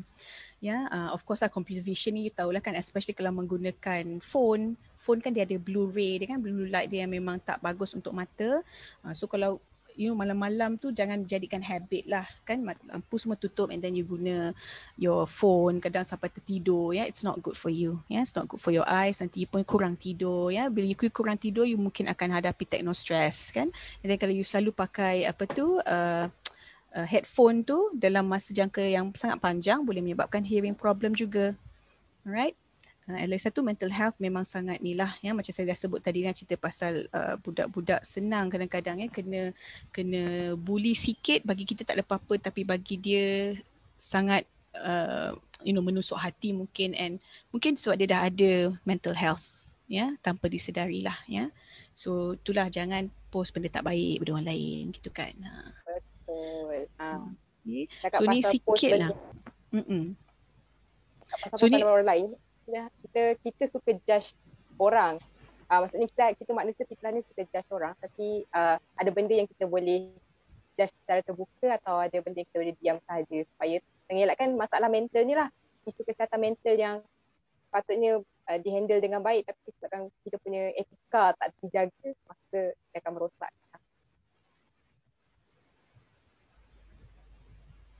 Doktor nak tambah, uh, tambah untuk next ke atau nak terus ke uh-huh. next soalan? Uh, itulah dia sebenarnya berkait dengan LinkedIn apa semua tadi lah tapi ni just to sebagai precaution lah ya. Uh, so macam tadi sebab kita kenapa kita kena faham tentang uh, cyber safety for our self protection kan for self regulation be a human firewall kita jaga diri kita kan? Bukan saja kita jaga kita follow SOP and what not kita jaga diri kita jangan post benda-benda yang tak baik. Yang kalau you tak suka dapat benda tu kalau you, you bayangkan pada diri you lah kalau you dapat benda ni apa you rasa? Kalau you cakap macam ni apa you rasa? Always stop and think yeah before you post anything ya.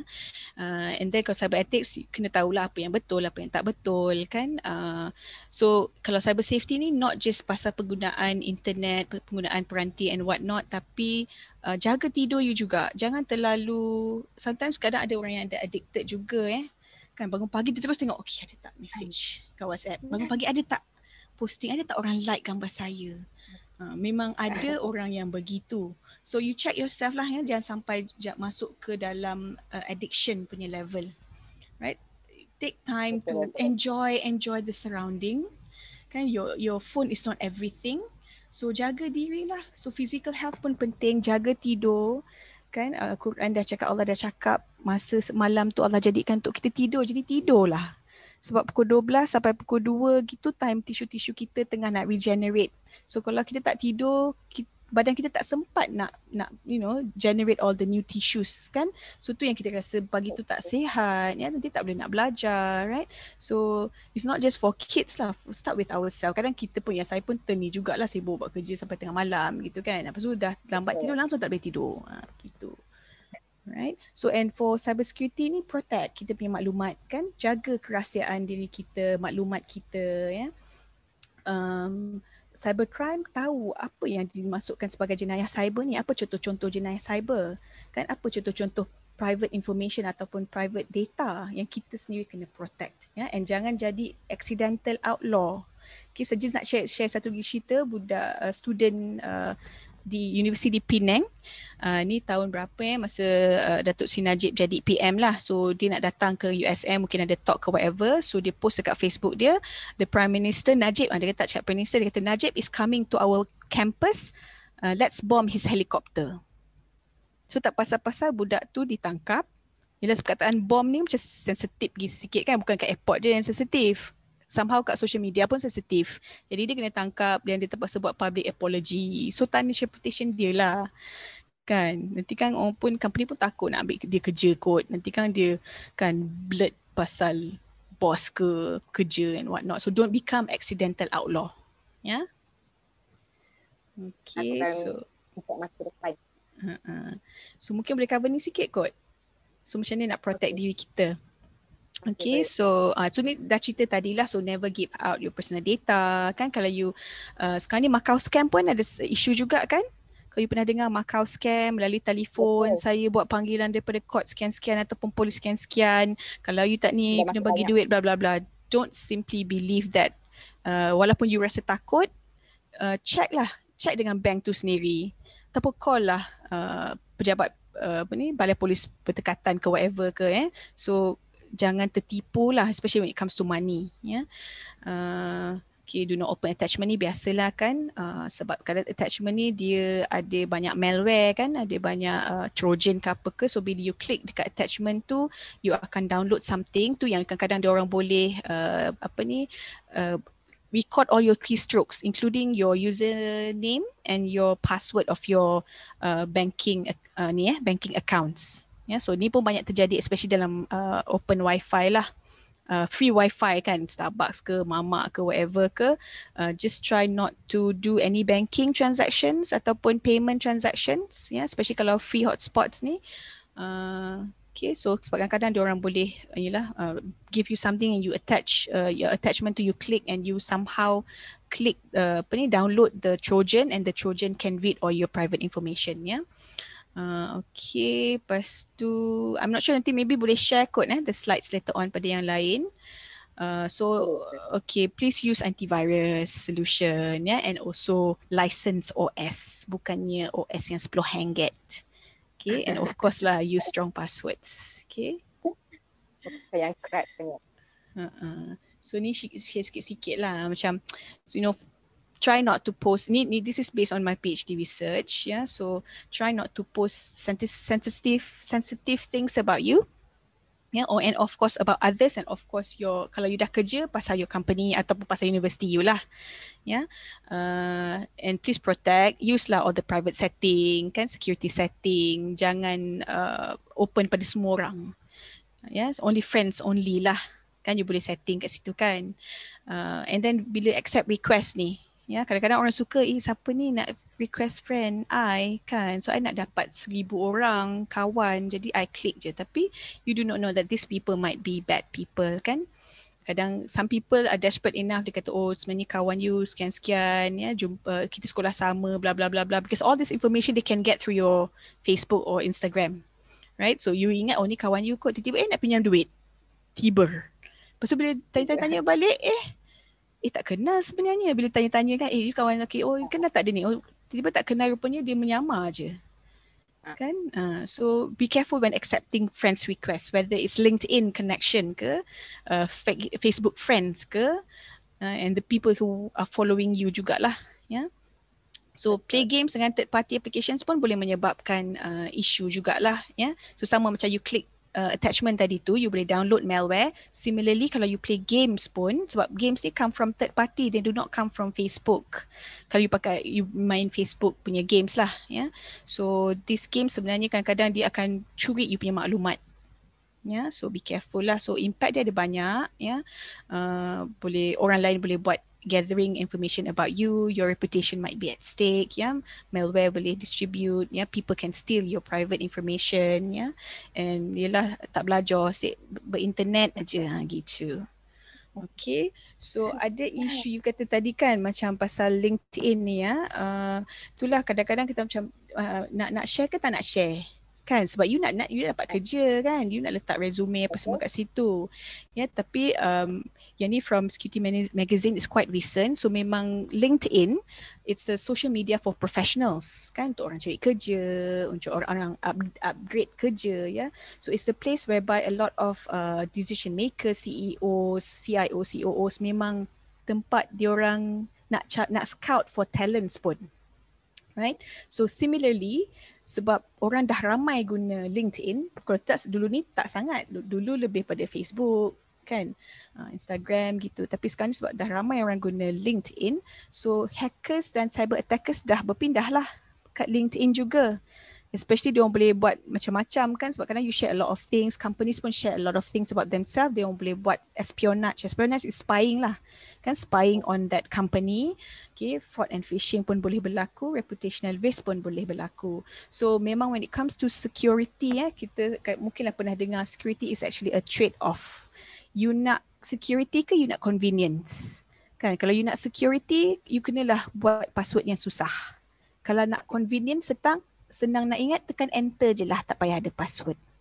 Kan so it's always a trade off ya. Yeah? so you nak trade you punya convenience ke you nak trade you punya maklumat peribadi. Okay?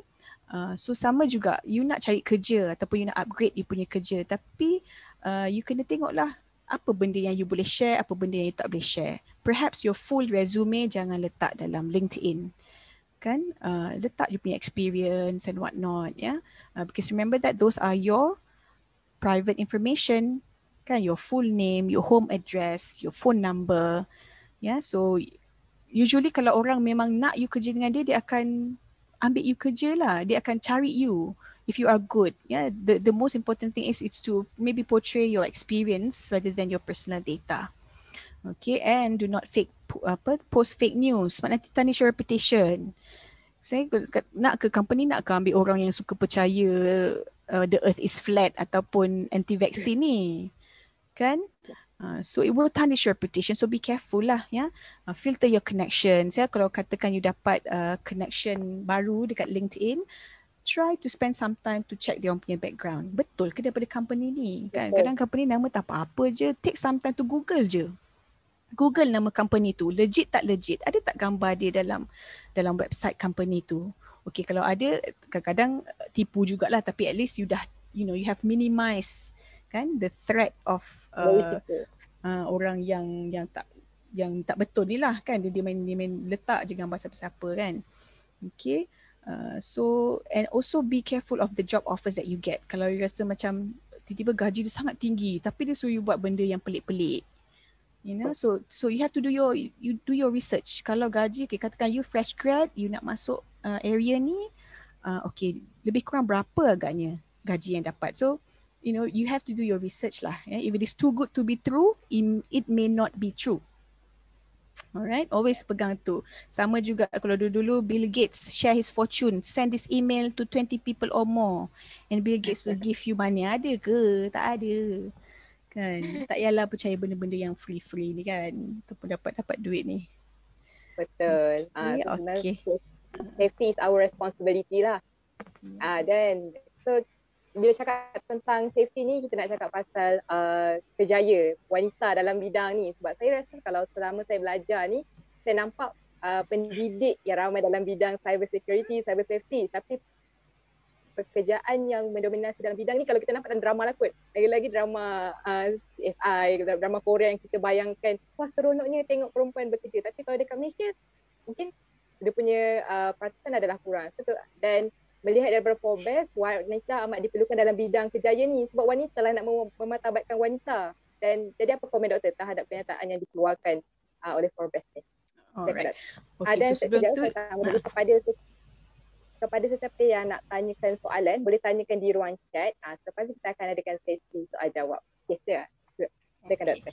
Alright, so globally memang cyber security tak kisah lelaki ke perempuan kan, memang it's a gap. There is a gap memang susah nak cari orang yang ada expertise dalam security. Tak kisah ada perempuan ke, lelaki ke, apa-apa bidang pun ya. So uh, memang the, and the shortage is getting worse. Ya, uh, Malaysia pun is in the need of cybersecurity experts.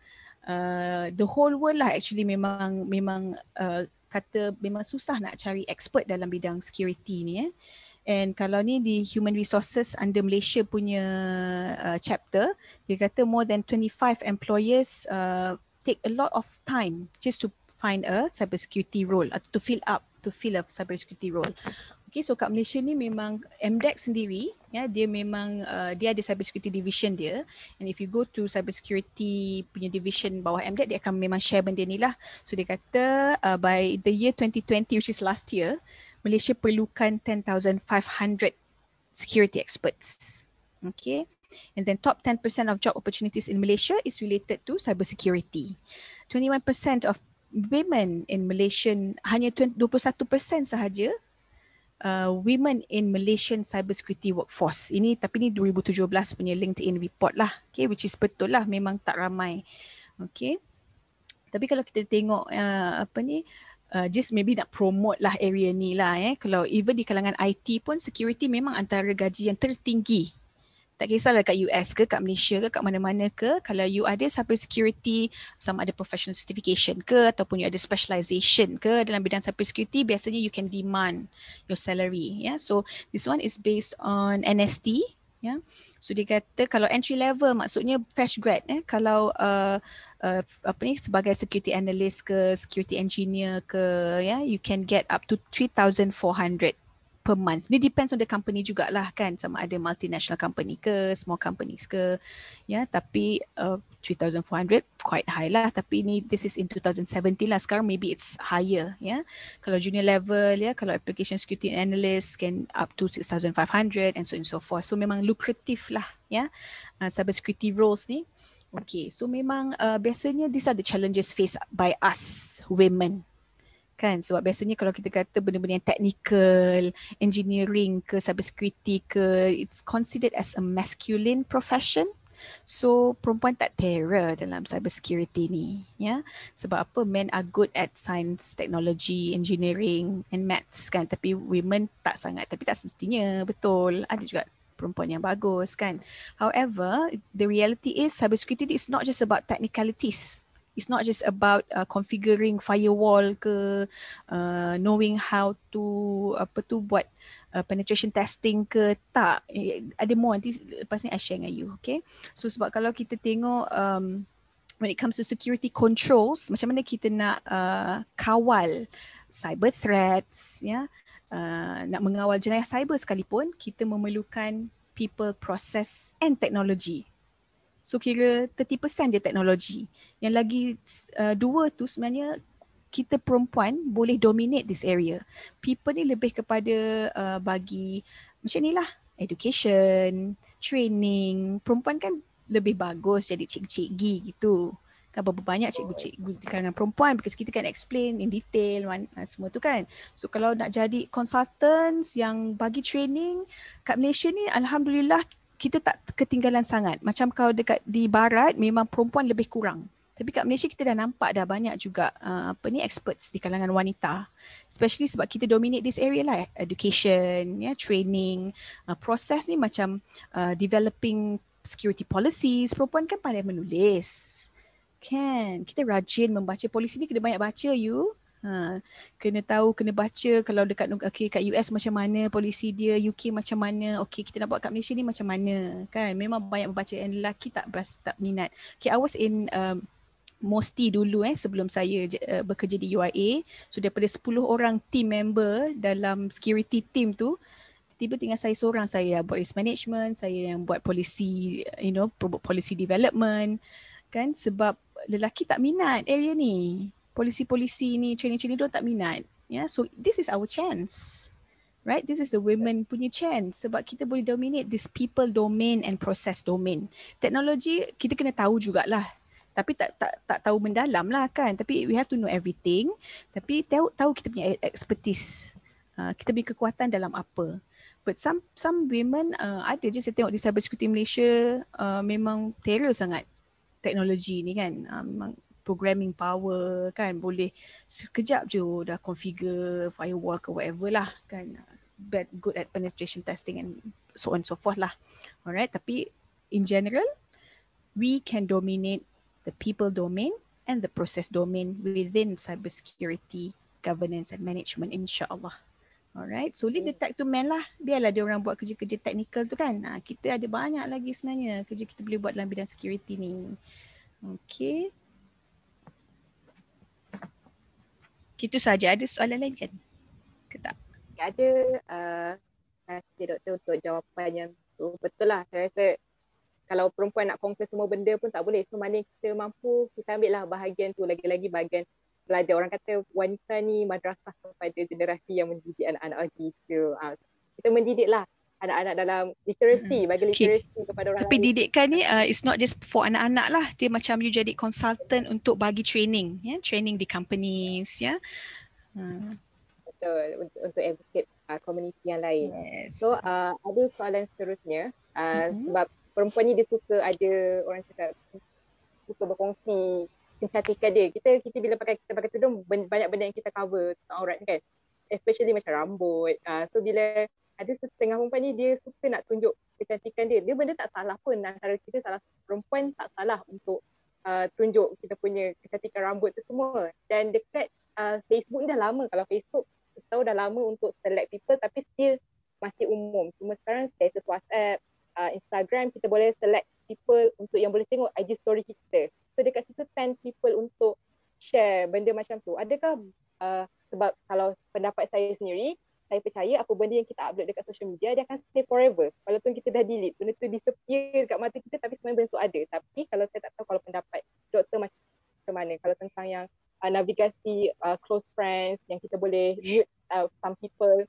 So adakah benda ni betul-betul menjaga privacy seorang keselamatan seorang wanita? Okay. So dalam security ni Okay, betul lah you kata kita boleh set privacy lah and what not semua tu kan. Tapi uh, memang ini prinsip security. There is no such thing as absolute security. Kita tak boleh achieve 100% guarantee. Sebab ada ramai orang yang terror juga kat luar tu. Macam saya kata lah hacking tu you just google aja. Dia orang kata okay macam mana eh nak bypass all the setting yang you buat dekat Instagram ke Facebook ke. You know. So these people share sometimes all this information. Okay so better keep it to yourself lah ya.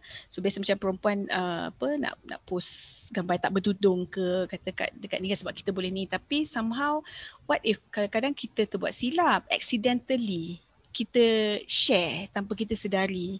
Kadang kalau gambar-gambar yang you baru ambil tu kan, uh, guna your phone tu, sometimes dia dah terus, bila you buka Facebook, dia macam boleh share terus kalau you klik. Yeah. Macam mana kalau you terklik? Yeah.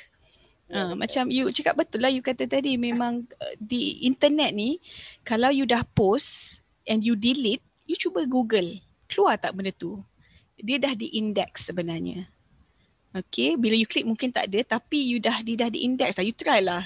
Okay, janganlah, janganlah try buat benda yang tak ni lah kan. Just test ke nak testing ke kan. Uh, you need something, you post something and then you try to delete tapi you you try to Google. The index is there. Alright, so it's not 100% dia dah deleted. In fact, kalau kita punya komputer pun, kalau kita dah clean recycle bin, bin pun, sebenarnya ada lagi, ada cara untuk kita nak nak recover benda tu. Pakai je lah forensic punya software and so on. Boleh recover all those things walaupun kita dah delete dan empty recycle bin. Alright, so this is all technical kan? Uh, so sebenarnya ada cara macam mana kita nak uh, you know bypass all these things ya. Yeah? So apa yang kita buat adalah um, try to minimize lah all the issues ya. Uh, sebab apa yang kita boleh buat adalah minimize sahaja. Kan apa yang kita buat setting ni hanya untuk minimize issues sahaja, bukan untuk 100% guarantee. Alright, so itu memang kita kena ingat security memang macam tu manusia yang buat kan. So manusia apa-apa yang manusia buat ni memang tak perfect sebab tu you kena beli uh, license software sebab manusia yang buat benda tu. So akan ada uh, holes, akan ada bugs. So kalau you pakai license software memang uh, apa akan ada uh, prompt yang you boleh update sama ada automatically right? So these things kena apa ni lah. Yeah insyaallah nanti after this we can we come to that point kan? So what i would like to promote yeah. is that let us continue our self protection okay? And kita try to regulate diri kita lah. And of course kalau ada adik-adik ya kalau ada anak sendiri uh, try to monitor them ya selalu bagi nasihat pada diorang befriend them ya tu cerita lain pula tu panjang lagi cyber parenting tu kan nah, tapi tapi start with yourself first regulate yourself protect yourself okay put other people's in your shoes okay Ya yeah, betul. Sebab tadi doktor dah sentuh pasal license uh, software ni. Sebab saya sendiri mm-hmm. pelajar media. So saya pun sendiri uh, guna Adobe, kadang Maya. Benda-benda ni nak beli uh-huh. memang kita tak mampu lah. So jadi teng- saya, tu pas tengah hampir semua pelajar menggunakan crack software yang dijual secara murah bayar lebih RM10. Sekarang RM1 pun ada boleh dapat dah yang latest Adobe software uh, 2021. So saya nak tanya doktor adakah kalau crack ni uh, lagi membuka ruang yang besar ataupun sebenarnya minor je untuk uh, keselamatan pengguna di uh, cyber. Okay, the question is very legit. Yes, sebenarnya memang sangat penting lah. Bukannya kita sokong Microsoft ke ataupun whatever proprietary software ke tapi kenyataan dia kalau kita guna pirated software memang ini adalah the main reason kenapa Malaysia adalah antara negara yang selalu dihack. Yang selalu kena cyber attack. Kita top 10 tau, if not top 3 if I'm not mistaken. Ya, yeah, so hmm. memang sebab orang Malaysia suka beli sebab mungkin kita benda punya ya yeah, uh, suka benda free, suka benda murah, tapi at the same time tak ada regulation lah. Regulation dia ada tapi tak ketat. Kan kalau di negara yeah. lain, di negara-negara barat, uh, the moment katakanlah eh you you you you tengok uh, Netflix yang yang pirated ke ataupun yang tak tak legit lah kan uh, the the provider the internet provider you katakanlah you ambil apa Celcom ke TM ke Unify kan dia akan bagi prompt kat situ. Ni kalau kat negara lain lah. Okay we have detected that you are using you are trying to access an illegal uh, site. Kan? Uh, please stop doing this otherwise you will be under this blah blah blah. Yeah di di di negara barat uh, the internet provider bekerjasama dengan uh, kerajaan tapi kat Malaysia ada banyaklah isu-isu. Dan saya pernah tanya sendiri dengan cyber eh, dengan MCMC. Kenapa kat Malaysia kita tak boleh buat macam tu eh? Uh, adalah reason-reason dia. Okay. So kat Malaysia ni dia kurang sikit. Yang tu menyebabkan Malaysia ni sebab rakyat dia banyak guna pirated software. Menyebabkan kita selalu di attack. Sebab benda-benda yang murah yang kita beli ni it comes together with banyak malware. Kalau tak backdoor ke trojan ke malware ni ada macam-macam jenis kan. Uh, viruses, worms are some of them. Yeah, so ada ada juga backdoor trojan and what not lah. Ada, ni cerita panjang lah pula tapi these things exist in all this pirated software. Okay, so kalau you install benda ni, dia akan membuka ruang pada hacker ke cyber attacker ke pada botnet ke ya untuk menggunakan you punya komputer sebagai dia orang punya botnet zombie. Kan, kalau pernah dengar lah pasal botnet ni. Ya, kalau uh, sebenarnya dia menggunakan kalau katakanlah kat Malaysia sekarang siang eh, tapi negara lain malam kan.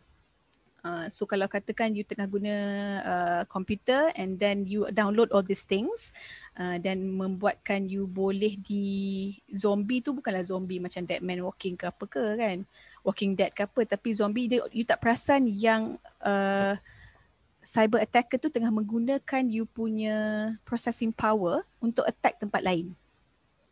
Okay, uh, so kalau kalau you, you pernah dengar pasal Estonia, eh, Estonia adalah sebuah negara Europe dia pernah di attack oleh botnets uh, selama tiga minggu seluruh negara tu tiada internet. Tiga minggu tau. Bukan satu hari. Kita satu hari, satu jam tak ada pun dah dah gelabah-gelabah ayam gitu kan. Ini tiga minggu without internet ya. Because and bila dia orang buat investigation, dia punya bots tu, it comes from all over the world. Kan Malaysia pun included. Okay, as long as kita pernah kena, uh, kita mungkin pernah download botnets tu, the bots. Ya, yeah, so kita uh, boleh apa kita punya computing power ni boleh digunakan untuk attack benda lain, right? Uh, so try to consider and use license operating system.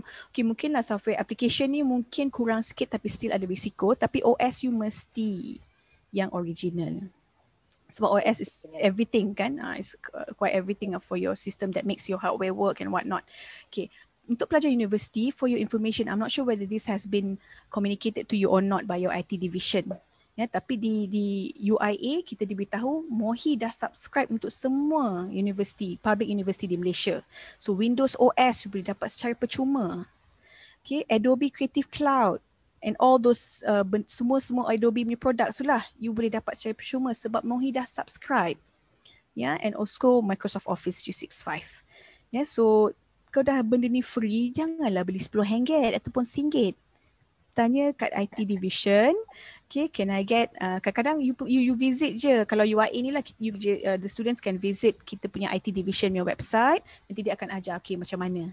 Download kat sini okay ni password dia guna you punya password username and password ya. Yeah? and you can download and you boleh install sendiri. Ataupun kalau ni you, you bawa ini laptop pergi dekat IT division they can install for you. So tak perlulah bayar RM10 pun kat lawyat tu Yeah, so all public university students, please ask your IT division, your OS mesti yang original, yang license. Sebab kerajaan dah bayar kod, pakailah. Kan? Yeah, so akan menyenangkan diri you ya, yeah, because nanti um, sebab updates tu automatic, macam I mention tadi lah, benda ni, ni semua software semua orang manusia yang guna. Akan ada lines of codes yang menyebabkan bugs later on kalau dia orang tak nak update security lah ya kadang ada security issues juga. So you kena beli benda yang license supaya you boleh dapat all these updates untuk uh, make sure that your apa tu computers work at its optimal condition lah. Okay? Okay dah yeah. habis tu sahaja.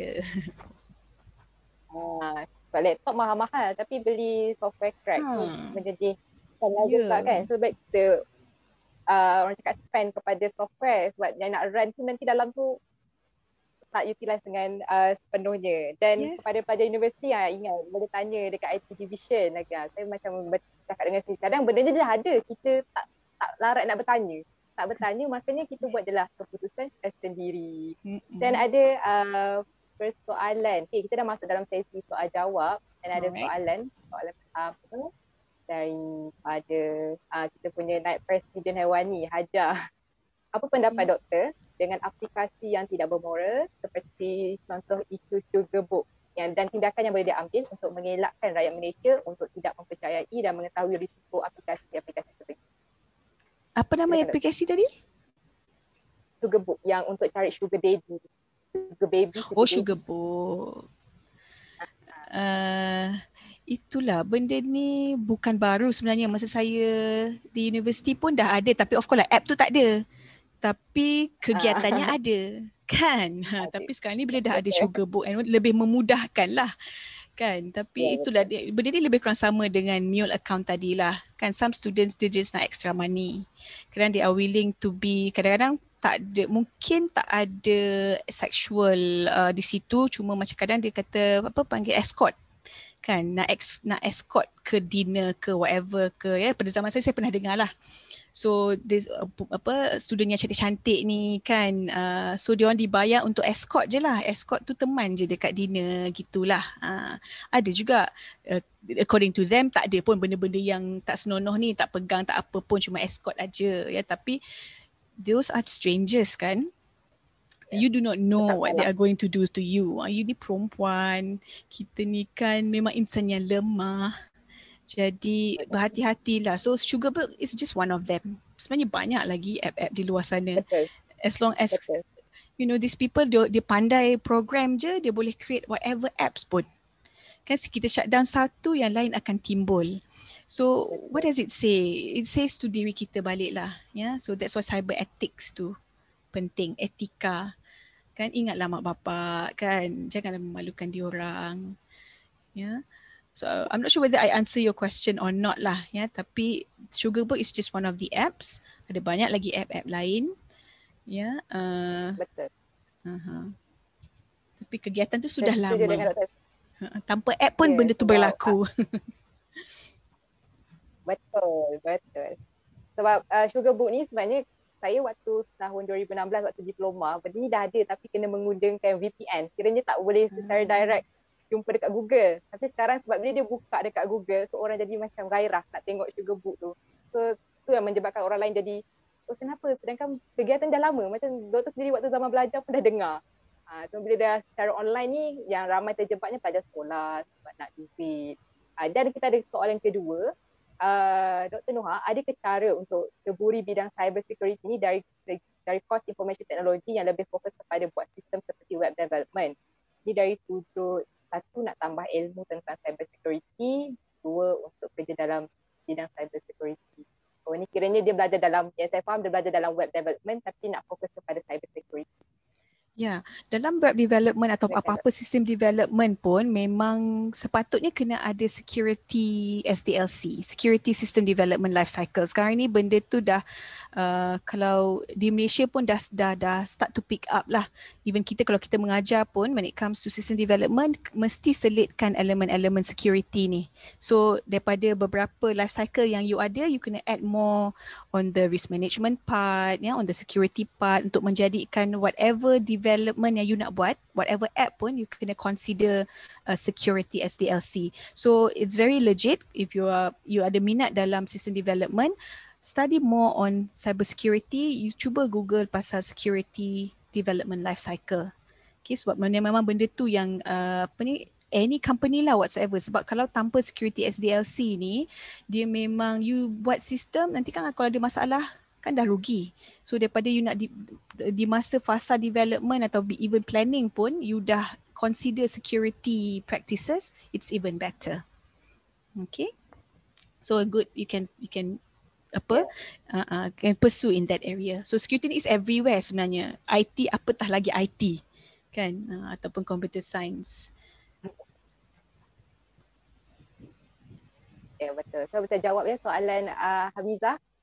Ada lagi tetapi yang nak bercakap guna mic ke bertanyakan soalan dipersilakan saya ruang. Lepas ni uh, jangan keluar lagi. Kita ada quiz uh, untuk sesi soal jawab dan akan ada ada hadiah lah untuk yang menang kan. Uh, okay, doktor nak stay sekali dengan kita untuk sama-sama tengok quiz. Okey, uh, Kak Dalila Zaidi silakan. Assalamualaikum. Waalaikumsalam. Lagi yang apa nama uh, interrupt waktu mula. Okay. Uh, saya nak tanya pasal yang PDA tadi tu. Uh, I think macam it's a very macam interesting topic and actually quite important lah for us to know. Sebab uh, PDPA ni orang kata macam kalau layman term dia, dia macam you cannot use kalau tak ada consent from the person itself lah. Tapi I nak tahu uh, apa kita kalau boleh nak tahu um, what is uh, macam what form is a consent. Maksudnya consent tu kalau macam is it contoh eh kalau kita nak post something about our friend macam we go somewhere lepas tu macam we share that uh, we are there with them dekat location kan macam uh, kita share maybe dalam gathering uh, kita kita tak kisah. Maksudnya I tak kisah uh, I nak cerita kat orang. Um, apa I know my followers so I tak kisah untuk uh, apa expose. Tapi maybe ada kawan kita yang macam uh, dia tak dia dia uh, apa quite private kind of person kan. So uh, adakah kalau macam kita tanya boleh tak aku post? So that, uh, kalau dia kata boleh that is already consider uh, apa considered as a consent. Ataupun macam mana? What is uh, macam apa bentuk consent ni sebenarnya? And sebab benda ni kalau difikirkan lah, katalah kalau jadi apa-apa kes mahkamah ataupun adakah konsen-konsen ni benda yang macam boleh dicabar dekat mahkamah? Uh, kalau kita jadi cakap macam oh okey boleh. Uh, verbal dan sebagainya lah. Tu and speaking of consent tadi sebab uh, apa we mentioned uh, doktor punya discussion pun ada mention about the usage of LinkedIn kan? So because uh, saya pun dah bekerja dalam 5 years So saya pun memang widely using uh, LinkedIn as my apa nama uh, networking punya platform lah dengan apa professionals. So I've never encountered tapi petang tadi je saya baru buka LinkedIn uh, and ada seorang macam perempuan uh, I don't know uh, maybe one of connection my connection chat lah. This uh, this perempuan dia cakap apa boleh tak uh, apa nama this is, LinkedIn is not a dating application. It's not a dating platform. So if uh, someone actually macam um, connected to you uh, uh, in this platform, in this LinkedIn platform. Because kalau dekat LinkedIn, kalau kita ada uh, provide our phone number, if our connection can see kita punya phone number dekat kita punya profile. So uh, perempuan ni macam cakap lah, she's been receiving, maybe she's pretty ke apa kan, tapi she's been receiving macam uh, apa nama, communications lah from guys uh, apa nama through dia punya phone number and the guys dapat phone number dia daripada LinkedIn. So is this some kind of uh, apa adakah dengan perempuan ni accept the connection request from the guys? It's giving uh, it's a form uh, apa it's a macam act of giving a consent for the guy to macam contact dia guna phone number tu. Sebab dia pun provide dia punya phone number kan is that uh, apa considered is as benda tu? Saya harap doktor faham lah soalan saya panjang sikit. Okay. Alright. Saja okay thank you. Saya jawab yang nombor dua dulu lah yang berkenaan okay. LinkedIn dia bagi phone number tu kan. Sebab tu yang I mention tadi lah kalau boleh jangan jangan dedahkan maklumat pribadi seperti phone number dalam LinkedIn account tu lah. Ya sebab tapi since dia yang dia sendiri yang bagi so dia dah bagi consent lah. Kan sebab dia sendiri yang share maklumat dia. Right Uh, so it, of course lah LinkedIn is not a dating platform kan. It's a professional platform untuk cari kerja untuk apa tu uh, uh, kenal uh, konteks dalam industri ya. So kalau memang you yang bagi you dah bagi consent lah ya. And then nombor satu soalan nombor satu tu what what apa type of consent ni? Is it verbal consent enough ke tak? So biasanya kita kena kita kena ada bukti right? Kalau dah masuk ke mahkamah tu kena ada bukti and the bukti the evidence must be admissible to the court. So biasanya admissible to the court tu is written statement lah. Kan benda yang written. Uh, tapi katakanlah kalau dia bagi verbal dan ada saksi-saksi. Okay, ada saksi memang dia betul-betul uh, dengar ataupun dia record ke ya. Mm-hmm. So Yeah, so when it comes to consent, kalau you perasan kan, uh, starting 2000 berapa ya, mungkin 2013 lah sebab PDPA diimplement pada 2012. So 2013 memang dah start banyak uh, company-company, hospital ke apa kan, so dia akan suruh you sign dulu ya yeah, uh, so that is your written consent. Maksudnya uh, you bagi consent untuk dia menggunakan private information you supaya dia dapat buat kerja dia lah. Kan sebab you nak daftar sebagai pesakit katakan at the private hospital right? Uh, so they need your information. So you give consent that you give the information. Tapi dia akan ada clause kat situ uh, the hospital will never uh, share or disclose your information to other third party blah blah blah lah. So you sign. So mesti ada written lah. Written consent ya. yeah? Faham?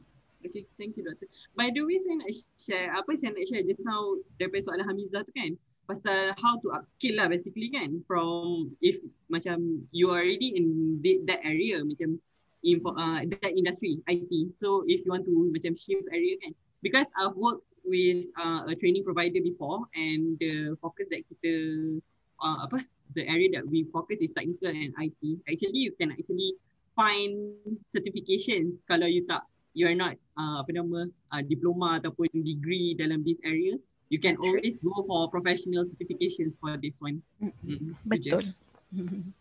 So siapa yang masih belajar tu sebenarnya MDEC dia ada bagi banyak opportunity sebenarnya ya. Recently pun UIA join uh, MDEC punya cyber security division punya program lah. So dia orang dia orang sponsor student untuk uh, ambil professional certification. Okay, the trade they give training, dia bayar untuk exam fees. Yeah, so uh, tanyalah tanya lecturer you ke. And then for your information, kalau you dengar belanjawan baru-baru ni kan, uh, memang diallocatekan 3000 setiap pelajar universiti, taklah setiap untuk professional certification tu. Okay, so uh, so universiti kita dah list down kan all the professional certifications. So kalau jadi nanti kita akan uh, katakanlah kita ambil um, apa CompTIA Security Plus ke katakan ya ataupun ISACA uh, Cyber Security Nexus. So kita akan gunakan allocation daripada government tu so that you can go for the training and exam for free because dah dah di uh, ni lah sponsored lah sponsored by the government. So watch out for this information. Uh, you boleh tanya um, you punya Deputy Dean of Student Affairs kalau rasa ada kan semua universiti ada kan. Ya yeah, sebab this information memang ada pada diorang. Uh, so please grab all this opportunity kalau uh, mak bapak ada duit, no problem. You can just pay for it je lah. Kalau ada certification uh, yang tak berapa mahal dalam seribu lebih pun ada. Biasanya security ni mahal eh. Security ni biasanya dia tiga ribu ke atas. Okay, tapi adalah yang entry level punya professional certification uh, memang uh, ada yang di bawah 2000 so apa yang saya tahu uh, CompTIA Security Plus is uh, about 1600 maybe itu pun dah naik sebelum ni lagi murah Uh, tapi I think two years ago dia dah start naikkan lah ya. Sudah jadi 1006. Sebelum ni 600 je kot kalau tak silap. Alright, tapi exam lah. You kena belajar sendiri, you just sit for the exam. Ya. So benda-benda ni ada watch out ya. So MDEC pun memang dia dia memang sponsor setiap universiti. Dia akan pilih lah.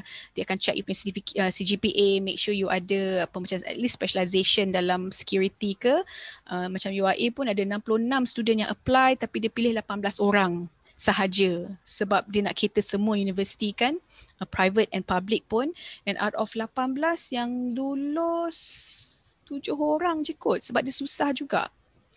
Uh, so tapi dia kata yang lain yang fail tu boleh ambil. Uh, sebab dia dia punya passing mark is 65 kalau tak silap. Below 65 dah fail. So kalau fail tu dia orang kena bayar lah kalau nak sit for the exam again. Tapi mahal sikit lah dalam berapa eh? Uh, just sebab in US dollars kan? About 2000 like that Uh, tapi kalau you pass, Alhamdulillah, you can get that professional certificate in cybersecurity. So yes, Dalila is right. Uh, there are professional certifications. Um, tapi usually kalau yang cybersecurity ni, you kena ada IT background lah.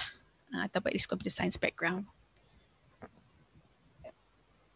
Uh, so, so untuk pelajar universiti bolehlah uh, rajin-rajin tengok dekat student portal ya info-info terkini berkaitan orang kata uh, peluang untuk dapatkan season ni dan kalau berkaitan dengan web kita boleh tengok Google. Google pun ada buat sertifikat sendiri uh, yang Google Analytics semua tempoh dia boleh bertahan dalam 2 tahun. Jadi bolehlah untuk dapatkan pekerjaan kena jawab exam dia ada 50 soalan.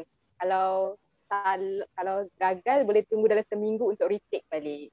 Jadi banyak dia lah benda yang kerja-kerja murah ni boleh dapat sekarang ni uh, because of PKP kan, uh, because of MCO banyak uh, universiti-universiti tersohor macam Harvard pun dia ada bagi uh, online training ya for free. So you just try to Google free training. Yeah, so benda ni ada lah nak tak nak je sebenarnya. I pun pernah nampak ada uh, tak ingat nama certification tu tapi quite legit. Um, murah sangat lah tak sampai uh, seratus ringgit pun sebab dia, tapi dia buka dalam masa beberapa hari.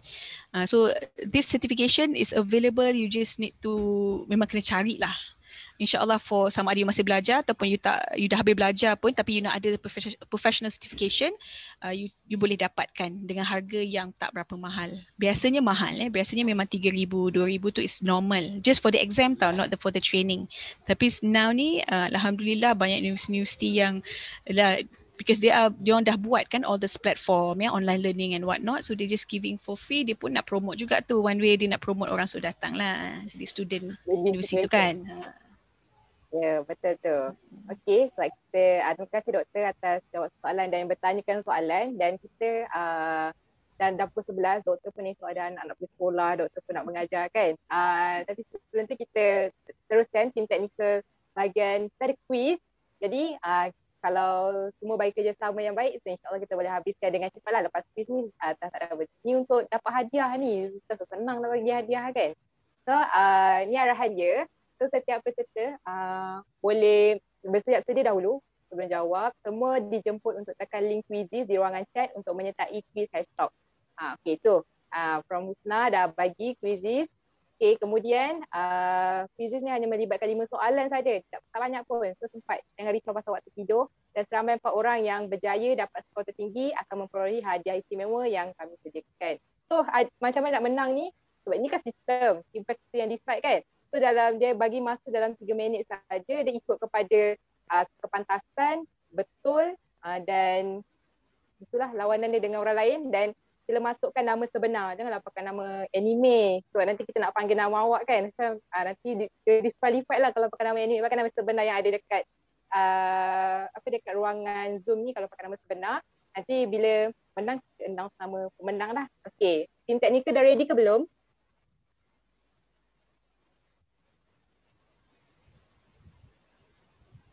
Okey, nampakkan dekat skrin? Okey, dah ramai tu, dah berapa orang masuk tu? Sembilan orang, sepuluh. Ke dalam ni ada participant kita ada tiga puluh empat.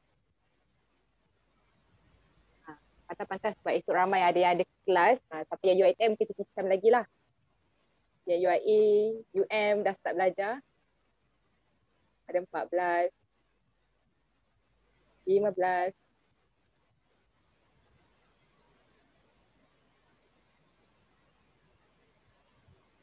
kita akan mula sampai 25 orang kurang. Boleh tim teknikal, saya nak tunggu 30 orang.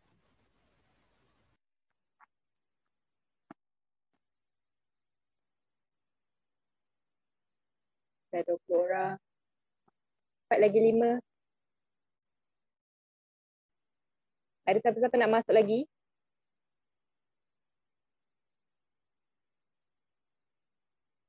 Satu. Sekejap, sekejap. Okey, kita dah mula.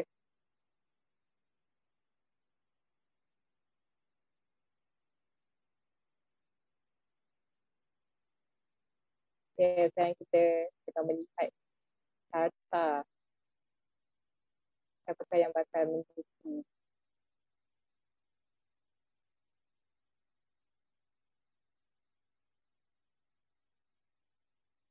Wah.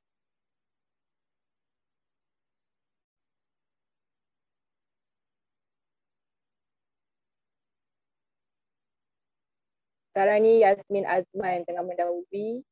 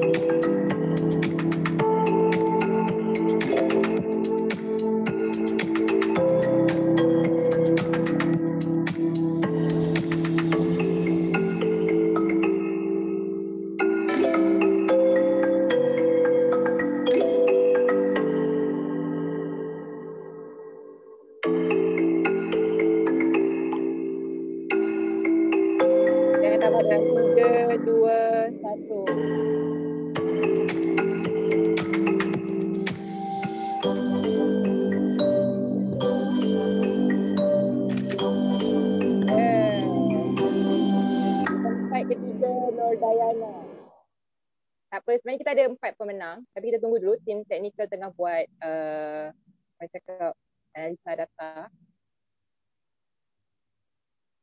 Bagi ruang kepada tim teknikal untuk analisis dulu untuk kira-kira dulu. Kira duit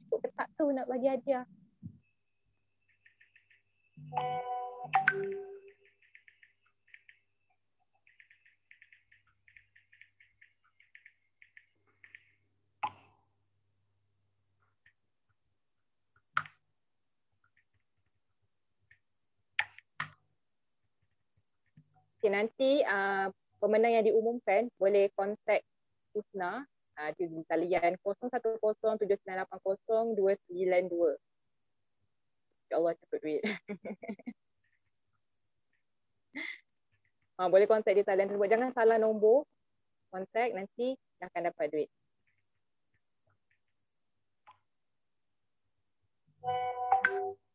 Okay, jadi siapakah pemenangnya? Kita tunggu.